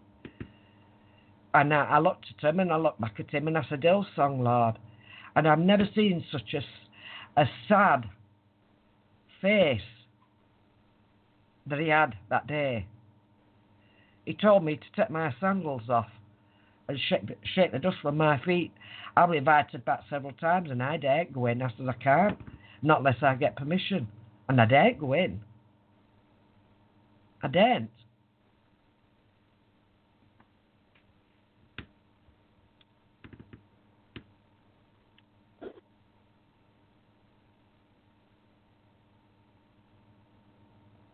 I know. Yes, I they're just going to- so you had like uh, when Jeremiah was shown. I'm sorry, I, Sally's gone. It's just you and I. Oh. So- Good night, Sally. I'm just playing with my phone because she sent me a message. Okay. Uh-uh. Um. You know wh- when Jeremiah was being shown, and I brought this up on Jameer's show the other night because he was talking about Halloween, and and I said, you look where Jeremiah was shown what the ch- his it was his church, it was synagogue or whatever, was doing. You know, and it addresses even things like sunrise service and hot cross buns and you go good grief charlie brown how much stuff has infiltrated the churches and it's just not pag- pagan rituals it's satanic because those old Yeah. gods were real i mean not the yeah. things they carved out but they were real you know Yeah. They are now. so yeah People don't people don't think I had a conversation many years ago with somebody when I worked in a shop. Um and somehow or other, I don't know if I do it on purpose or if it just happens, but I end up on spiritual matters. And they were talking about, you know, uh, said demonic activity, demons are real. Oh, come on. You know, aren't they? I said, yes, they are. I said, you can see, you can't, you can't see the wind, but you can feel the effects. You can't see the demons, but you can see and you can feel the effects. And you've only got to look around you to see and feel the effects. Nobody could deny that what's happening in the world today, with all the wickedness that's going on, all the madness, the insanity that's going on, that wouldn't have even been thought about at one time, that is demonic activity. That is that is, and it's it's rife. It's rife. And the ones that are blinded by saying, you know, oh, well, it's all rubbish. Is it? Is it really? But until you know the nature of what demons are, it's the opposite of God. But you know, if people would really examine their own hearts, if they want peace and they want love, they don't go down the, down the path where the demons are. You can only get that from God. Yep.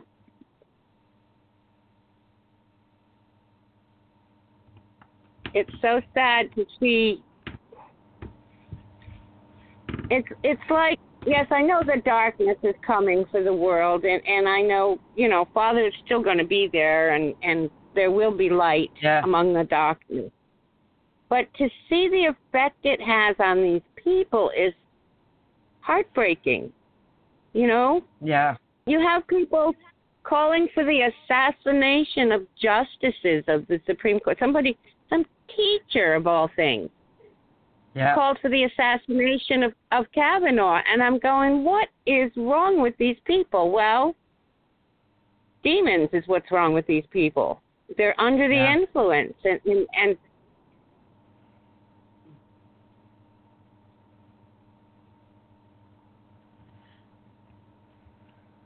Hello? yep, I'm here. I'm just Ah.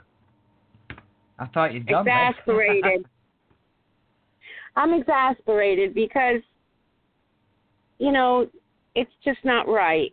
You know, because you, know these people don't have any real peace if they're demonically Mm. influenced.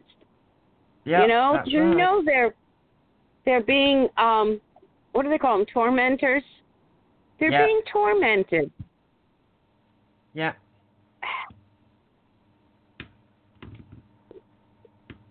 Makes you wonder, because, I mean, it must have been worse than this in Noah's day for God to flood the earth. When you think about it. When you think about what was happening in Sodom and Gomorrah. yeah. And now the word now. The more I read, the more I read in Old Testament, and you see the effects then.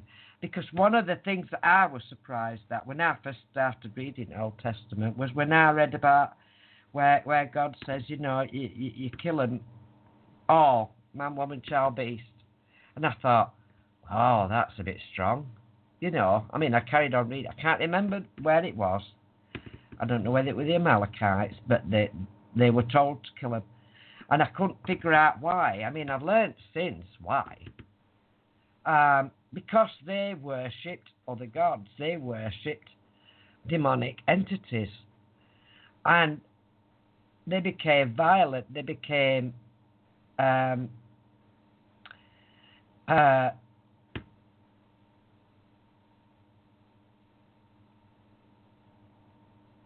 evil. You know.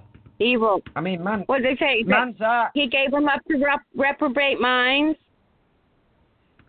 No, this is when when when the the Israelites were going into promised land. But what people don't realise is is that these people were were um, genetically changed. Modified, genetically modified people they were. Plus, we had the. Nephilim in there. Exactly. Now people say, well, oh, don't be silly. But they were. There were giants in those days, and still are. There were giants in Yep. those days.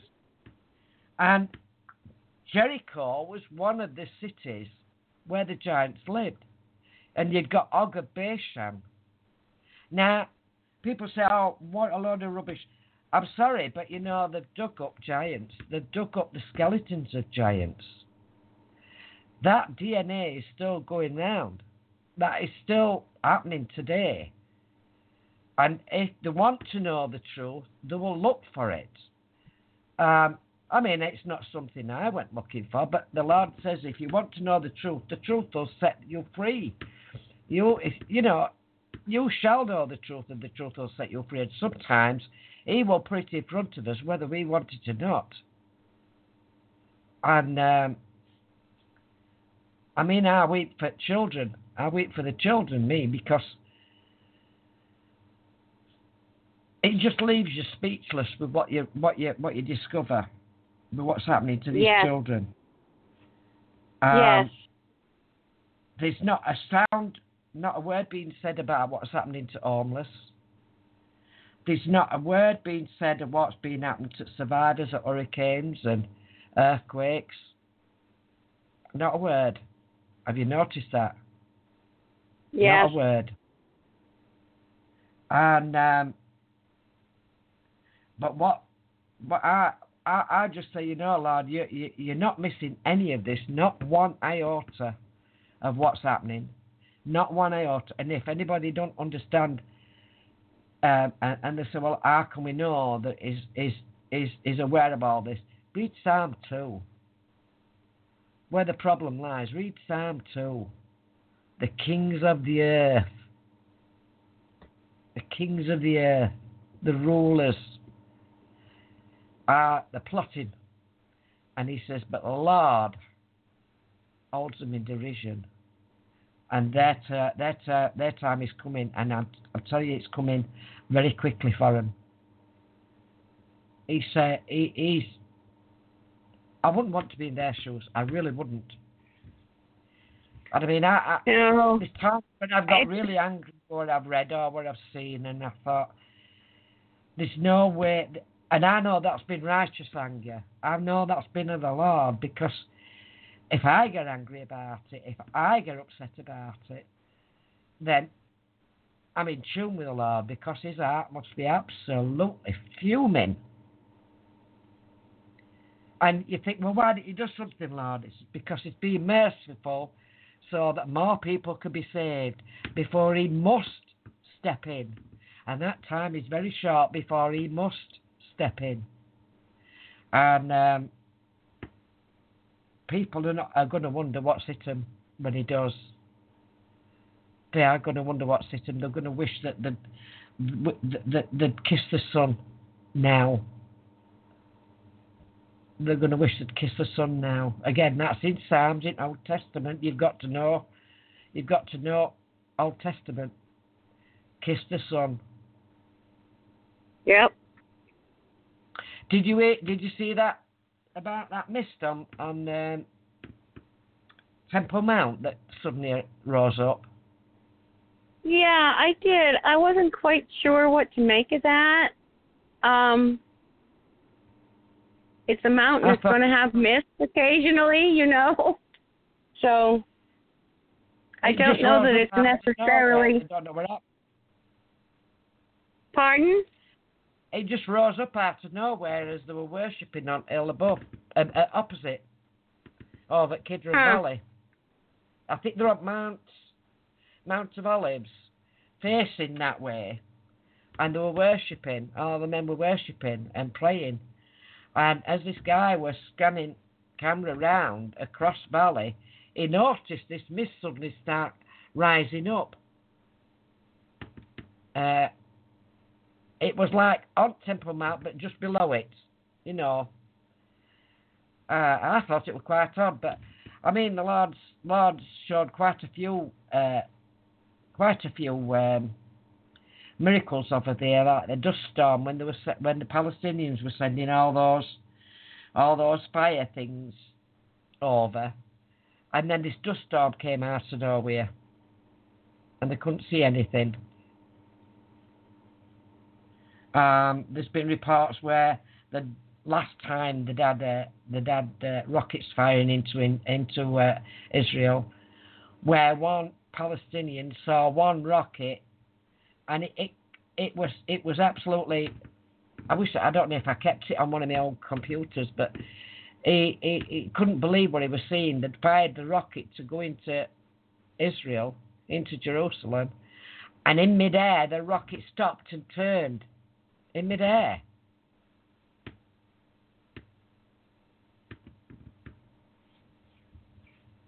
God is at work, and God is very much, He knows what's going off. He sees it all. And my prayer for anybody yeah, we get a doesn't know the Lord to we, get him, calling him while there's still we, time. Yes, we only the little bit we see and how proclaimed we get. I mean, yeah.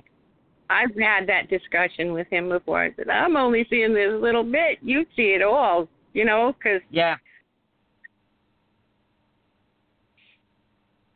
Sometimes I just tell him, I am so sorry this is going on. I am so sorry. yeah.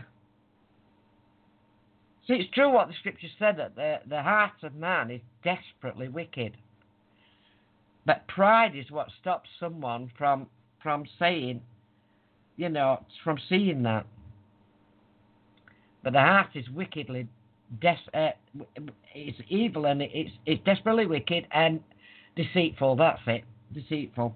You can kid yourself all you want and you, you can con yourself all you want, but when God points something out, you you can't deny it because He makes it obvious.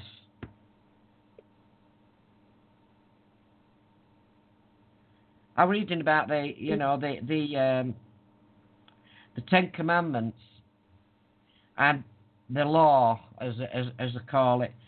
They were they were given. Uh, I mean, I was discussing this other day with with, with someone here, and uh, I said, you know, the Ten Commandments. If you brought one, you brought the lot. Right. I said you can't keep them. I said, but they're not there. We we wouldn't know right from wrong unless the Ten Commandments told us so. What we, what did we base our law on? The Ten Commandments. What's been twisted? Our laws. And why is it being twisted? Hmm? And you know the difference between what's twisted and what's what's right? The Ten Commandments. You know what's right. Everybody knows what's right and what's wrong in their heart, but they're not willing to acknowledge it and they'll excuse it, they'll they'll deny it, but their heart convicts them, and you can't run away from that.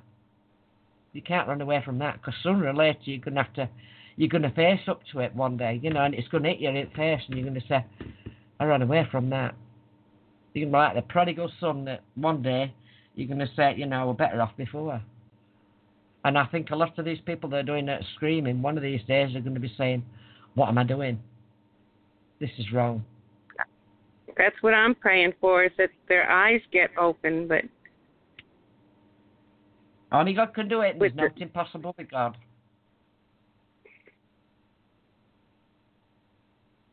That's what I always say, Lord. Nothing's impossible with you. Nothing is too difficult for you. And God asked that question many times. Is anything too difficult for me? No. It don't make sense to argue that point, really, to me. I mean, He created heaven and earth and everything in it. He created us. So is anything too difficult for Him? No. That's what gives me the confidence in my prayers. Nothing's too difficult for the Lord. Nothing. Where we find the difficulty is when we try to work out what He's going to do and when and how. That's when we start faltering, because our minds start getting getting in there and, and interfering. Uh, but He does it in His own time, in His own way. If He wants to walk on water, it can jolly well walk on water. He created it.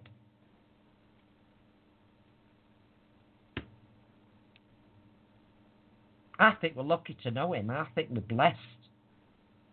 Oh, absolutely. I, I think it's marvellous that he still wants us. I think it's amazing that he wants to reach out to us and anybody listening.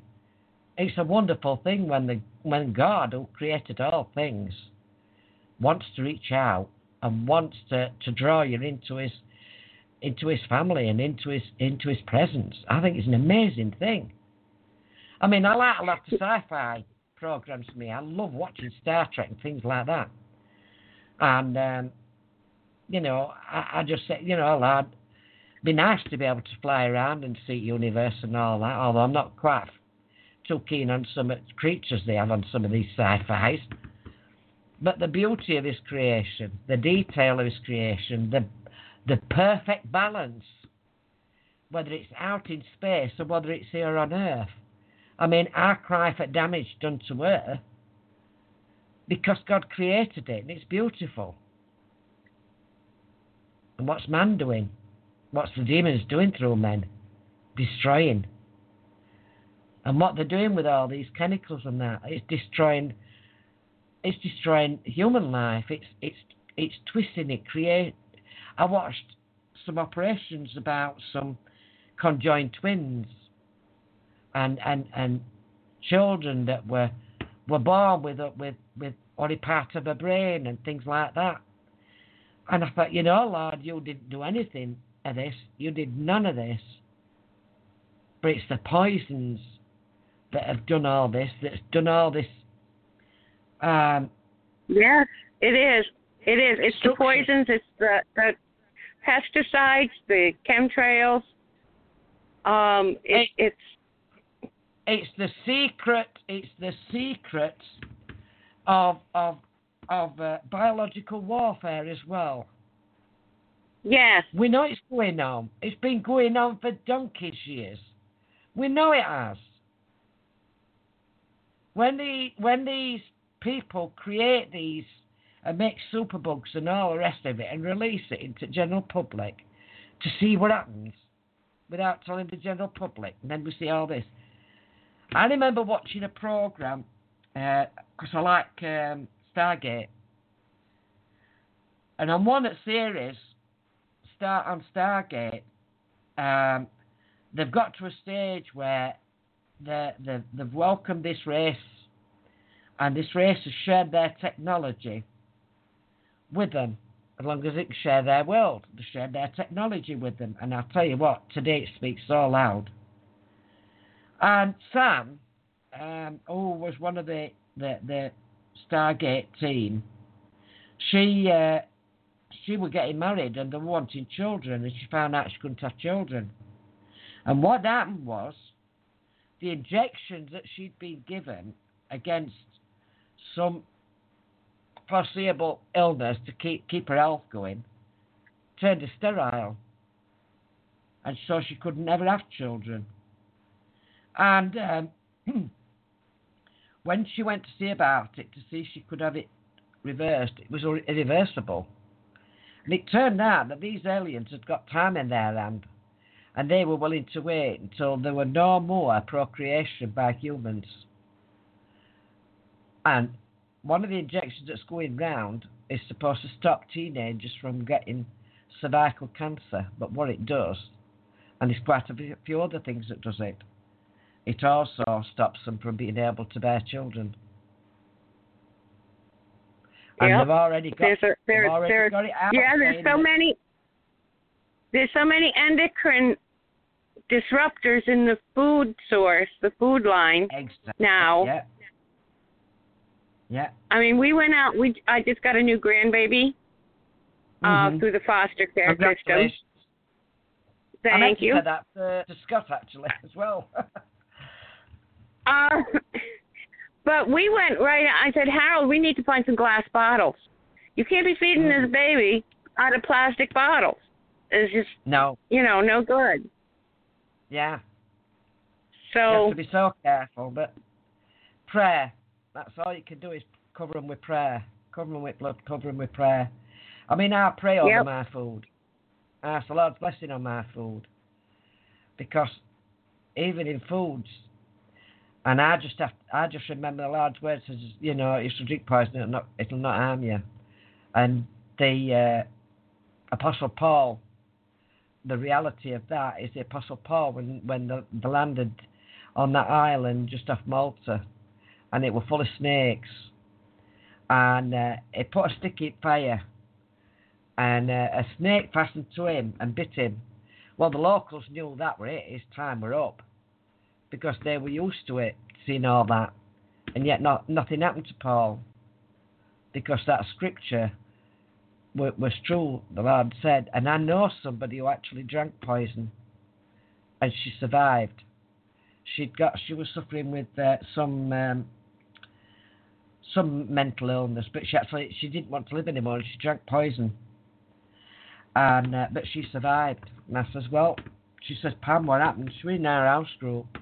Um, I mean, she's gone on to be with the Lord now, but um, many years later, and she says, what happened? I don't I don't remember doing it. I really don't remember doing it. I remember being really down, and uh, and I, cause she was in uh, psychiatric ward for a long time after that. And I said, well, Jean, I said, you know, um, you know the the Lord says that you know you should drink poison and it'll not harm you. And that's why I pray over my food, and I pray that blessing on my foods.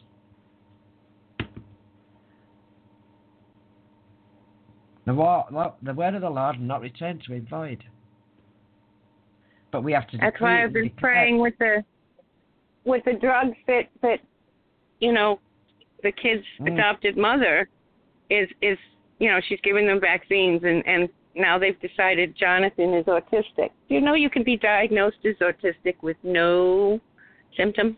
Anyway, Yeah. uh, they've got him on Zoloft and something else, and I'm just praying that it it just neutralizes itself. It that once it hits the body, it, it turns to water or something. Mm. From what I can understand of autism, it's the body cannot get rid of the aluminium, mercury in its Right. in the brain. It can't pass it pass it out. Um, as far as I understand it, but I mean we've got we we have our we've our aluminium in uh, particles, nanoparticles being dropped on our heads every day. We've, Yep. You know, we've got smart dust and all that being dropped on us. We've got stuff that that that fills your chest that's sticky, makes your chest sticky so that you, you've got a cold that will go on and on and on and on. Because it makes you it feel it, it it does your sinuses, your ears, and your chest and everything. This is biological warfare. It's demonic. Yes, it is. There are some things that can get the aluminum out and the glyphosate. Yeah, yeah. But not everybody Um, is willing that to it- listen to you to do it. No, nobody's willing to listen. I've been putting, I've been making bone broth with the kids, and I've, cilantro is good for getting aluminum out. So every time I Yeah. make bone broth, I put cilantro in it, and then I found some stuff that uh, it, there's a book, Healing Autism, that actually draws the Mm. glyphosate out. So I bought some of that. I put that in the bone broth, you know. Yeah. So Well, I've I- got. everything I I've, everything I can put in there. yeah. Well, I've got five grandsons that's got different forms of autism. And Well, get this stuff. I'll send you the link from. uh I'll send you the link. one of them's 20. We're 20 yesterday. Uh, no. Oh. Uh, what day are we on? 20 on Monday. Yeah, Monday. We're 20 years old. And he was really bad. He was really bad. And I started praying for him. And, um, I mean, he's, he's not fully uh, normal. But compared to what he used to be, after praying for him, you know, there was a big improvement with him. But you see, I, I've not been able to see him a lot, and uh, so I didn't have a lot to do with him. I mean, it's it's great to have a chat a chat with. I mean, he's he's so open, and he's so gentle. He's a gentle giant, because he's six foot plus, you know, and he's a big lad. Wow. I mean, I mean, when I when I used to carry him round, I said, "My God, this kid's got lead in his pants. He's so heavy." You know, you couldn't hold him for long. He was really heavy, and um, but now he's he's six foot plus, and he's a really big lad. He's bigger than his dad, a lot bigger, he's a lot broader. Um, but I, I, well, first time I went, I went to see, went up to my sons and I saw him, and it. Uh, the first time he spoke to me, he never recognised me before. There was no connection, and he came up to me, and he held my face, and he looked at me, and he says, "It's Nanan." Well, I just went to pieces, me. I just cried my eyes out. You know, uh, and I knew prayer had made a difference. I knew it had. And it's. Um, if you look at the, the, the, the example that Jesus gives, when he's praying for somebody, he speaks to what's behind the problem. He doesn't speak to the problem itself, he speaks to what's behind it. Um, and sometimes, like he said to disciples, you know, when when when the when the guy took his, his son to Jesus and he says, you know, demons keep chucking him into fire and that, and you know, and yeah, I went to your disciples, um, and, and they couldn't do no, and this, and he just,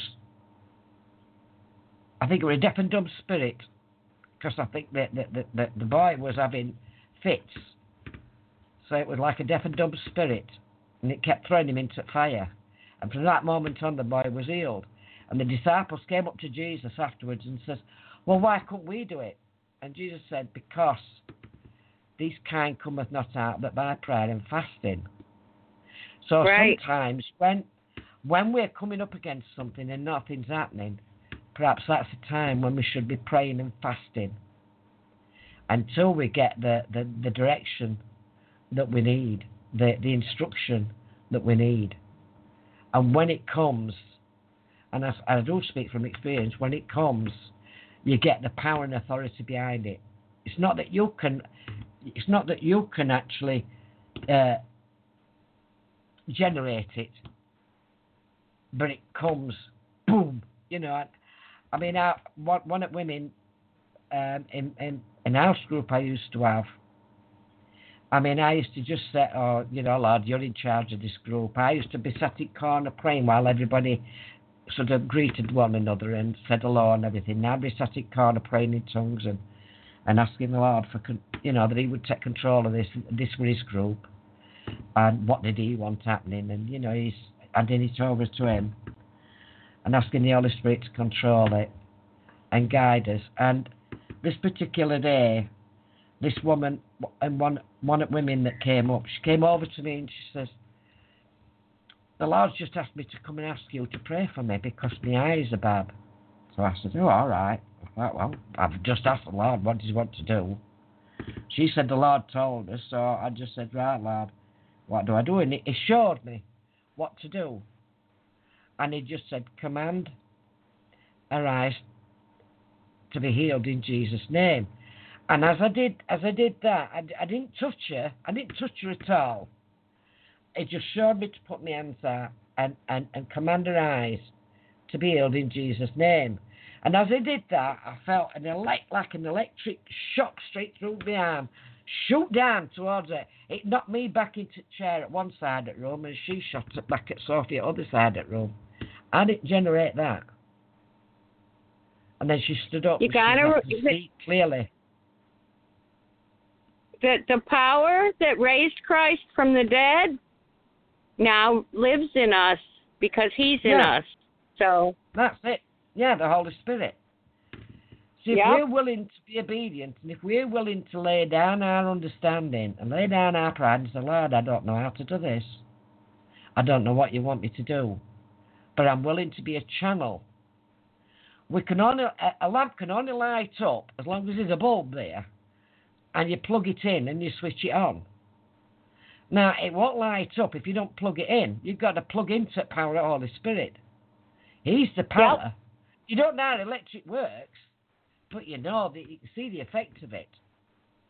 But if you're not plugging into power, you're not going to see anything. It's not going to light up. You're not going to see anything.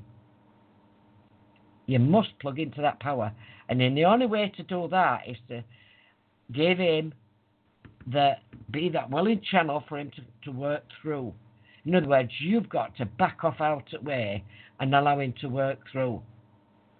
A lot of times we hinder the Holy Spirit from doing his work, from doing God's work, and that's all God says, allow me, allow me, submit. Jesus made himself of nothing so that God could work through him. And it's more as he stood back and allowed God to work through him that power was given. He became a man and he became weak like we are to set the example, and he also became a man and became weak like we are to understand the way we struggle, to understand our limitations.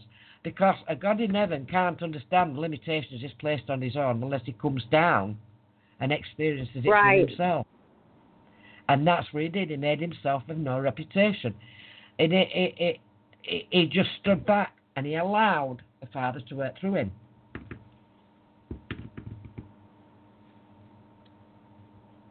The more you, the more you sit back and and the more you see it and the more you understand and just let him do it, the more miracles you're going to see. It it should be a normal thing, everyday thing.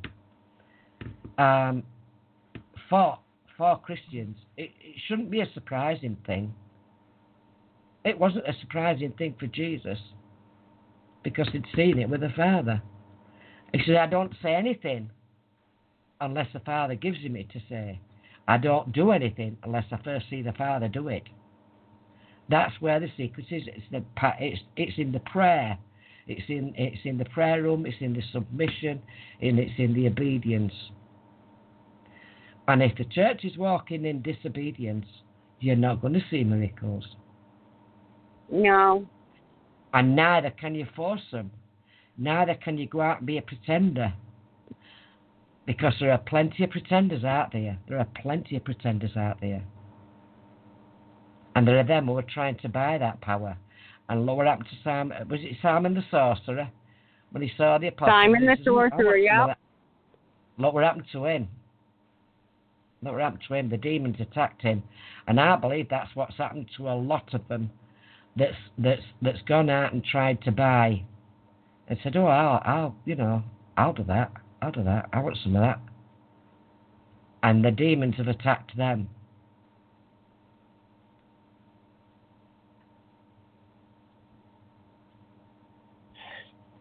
be nice if we could just hug it into them. Wouldn't it be nice if we could just Oh love yeah, and hug yeah. these poor people? The thing is, though, as well, what we've got to realise as well is that we have to be very careful who we lay hands on. That's something else that's not um, that's not that's that's not. Uh, oh, I've got to look in the scriptures to find out what there is, where there is, but too quick to lay hands on people You know what I mean? Because Right. there's a transference. There's a transference. If the Lord says, put your hands on, then fine. But unless He says so, you don't touch. Because there can be a transference. And I think that's what's happening a lot. Um, I mean, these Kundalini spirits that's gone into churches. You know, and people are saying, well, what's that? Well, look it up. I'm not going to sit here and explain it. Look it up. If you want to understand what it is. But it There's a new book out on the Kunda. There's there's a new book out. Derek Gilbert just did an interview with the author on Mm. um, the New Age things. I did share that on my my pages. Um, Mm. but it's and he, they address the Kundalini spirit today, and uh, Yeah. it's it, it it's quite frightening, really. You know, unless you. I mean, Christ gives us grace to to deal with it, but these these demons are just so sneaky. They're Well, little yeah. sneaky people. They've been at it long enough, haven't they? They've been at it longer than we have. Yep. And that's why it says walk circumspectly because the times are evil. Evil. We, we, the, cir- circumspectly, it's with caution, being careful. Yep. It's like saying that I read, well, I can't remember where it where I read it, but like two people walking down this street, and one guy's walking circumspectly, and he sees he sees this manhole uh, cover removed, and he walks around that hole. The other boy, the, the the other guy, don't take any notice, and he drops in it. He went walking circumspectly, and that's what we often do. If we're not keeping an eye out and being careful, not in the not in the details, we can drop ourselves in it. Yep. Ah, the dogs are awake. Um, well, we should probably coffee. wrap this up. We should probably Yeah, wrap this up. Yeah, we don't want to bore people to death. No, no. But I do enjoy our shows that we have where we just, you know, we fellowship and we chew on the words and, Yeah, you know, get yeah, perspective from each other. I love this. I, Yeah. I I've got to get better at do you know scheduling shows. I think we'll start do, trying to do that second and fourth Tuesday since Mm. Jerry has the first and third. So yeah. Well, as soon as I've done any, uh, you know, when I start doing the MP3s, I'll I'll send them. Yeah. But uh, as I said, okay, I don't want I don't want to send them out unless I know that it's something from the lads heart and it's and it's got it because his timing is is perfect and and and I want to know what's on his heart to share and sometimes like when when I was asked to uh, give a word uh, at at a church once I'd never I'd never preached a word in my life and I mean I used to be terrified at school but I says, well, lad, if you want me to go, I'll go. But what do you want? What what's I want to know what's on your heart, and I'd got three weeks. He told me just as I was going out the door what he wanted me to, speak. That's how it was. He told. I'm thinking, oh my God, I ain't got a word, Lord. I ain't got a word, Lord. You ain't give me a word, Lord. What do I talk about, Lord? What's on your heart, Lord? You know, three weeks, and he organised a babysitter. He even organised me to to borrow a car, and because my ex come and sat with kids, and and he, he let me have me our car, and um, I drove down, and he just gave it me just as I went out at door, and it was about the storm on the Sea of Galilee, and he had to give me the points that that that he'd got on his heart. He even gave me the songs. And you know, I went and I was I was my knees were knocking, you know. I was like Paul, you know, the Apostle Paul when he first started. My knees were knocking. I didn't come to you with great with great bravado. I came to you fear, with fear and trembling. And uh, of course, I'm one of these that when he gives me a word, I want to get it out and get it over with and, and run, you know. And um, so I'd got the songs in my heart and I'd got the word and I wanted to share it straight off. And I said, well, I've got a song and I want to share it. And and they all looked at me, you know, because it was just a group of, of women, and uh, they all looked at me and I said, I'll, I'll, I'll just sing it. And off I went. And they just, it was like I did all service for them there, and then boom, you know, I said, yeah, chew on that. and they actually come up to me afterwards, and the woman that told me off for speaking out too quickly, and I didn't know where to put my face, uh, the word was actually for her. And um, hmm. she just she just sat there and her jaw dropped. And the woman that were going to play piano for everybody to have a sing song, she said, "They were songs I had," and that spoke to me and blessed me. But no, it, it, it sometimes it leaves it to last minute just before you go out. You can so you can never say it was my idea. Was something I thought, no, I didn't know until I was going out the door. and the church were only about five minutes away, you know, by car. We're only about five minutes away by car. But um, I'll never forget that. But I love sharing God's word. I love sharing what He's done. And uh, I wouldn't do that if it weren't true. I wouldn't. I wouldn't waste my time, and I wouldn't waste people's time if it weren't true. You know, you've got to experience it for yourself. You've got to taste and see that God is good. Yes. yes. And, and once you and do, that's what we no looking back. What,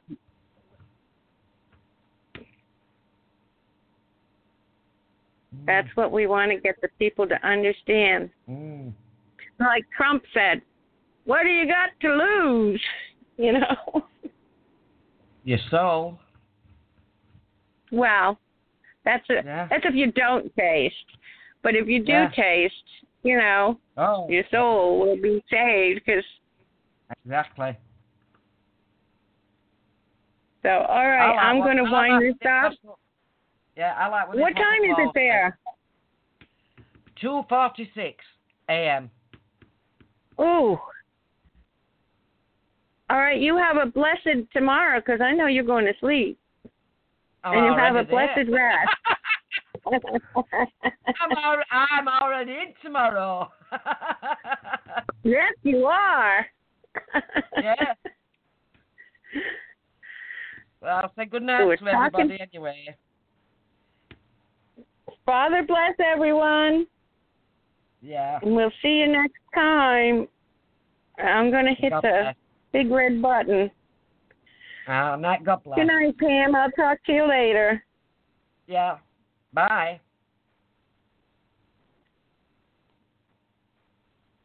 Hey guys, it is Ryan. I'm not sure if you know this about me, but I'm a bit of a fun fanatic when I can. I like to work, but I like fun too. It's a thing. And now the truth is out there. I can tell you about my favorite place to have fun Chumba Casino. They have hundreds of social casino style games to choose from, with new games released each week. You can play for free anytime, anywhere and each day brings a new chance to collect daily bonuses. So join me in the fun. Sign up now at ChumbaCasino.com. No purchase necessary. VGW. Void were prohibited by law. See terms and conditions. 18 plus.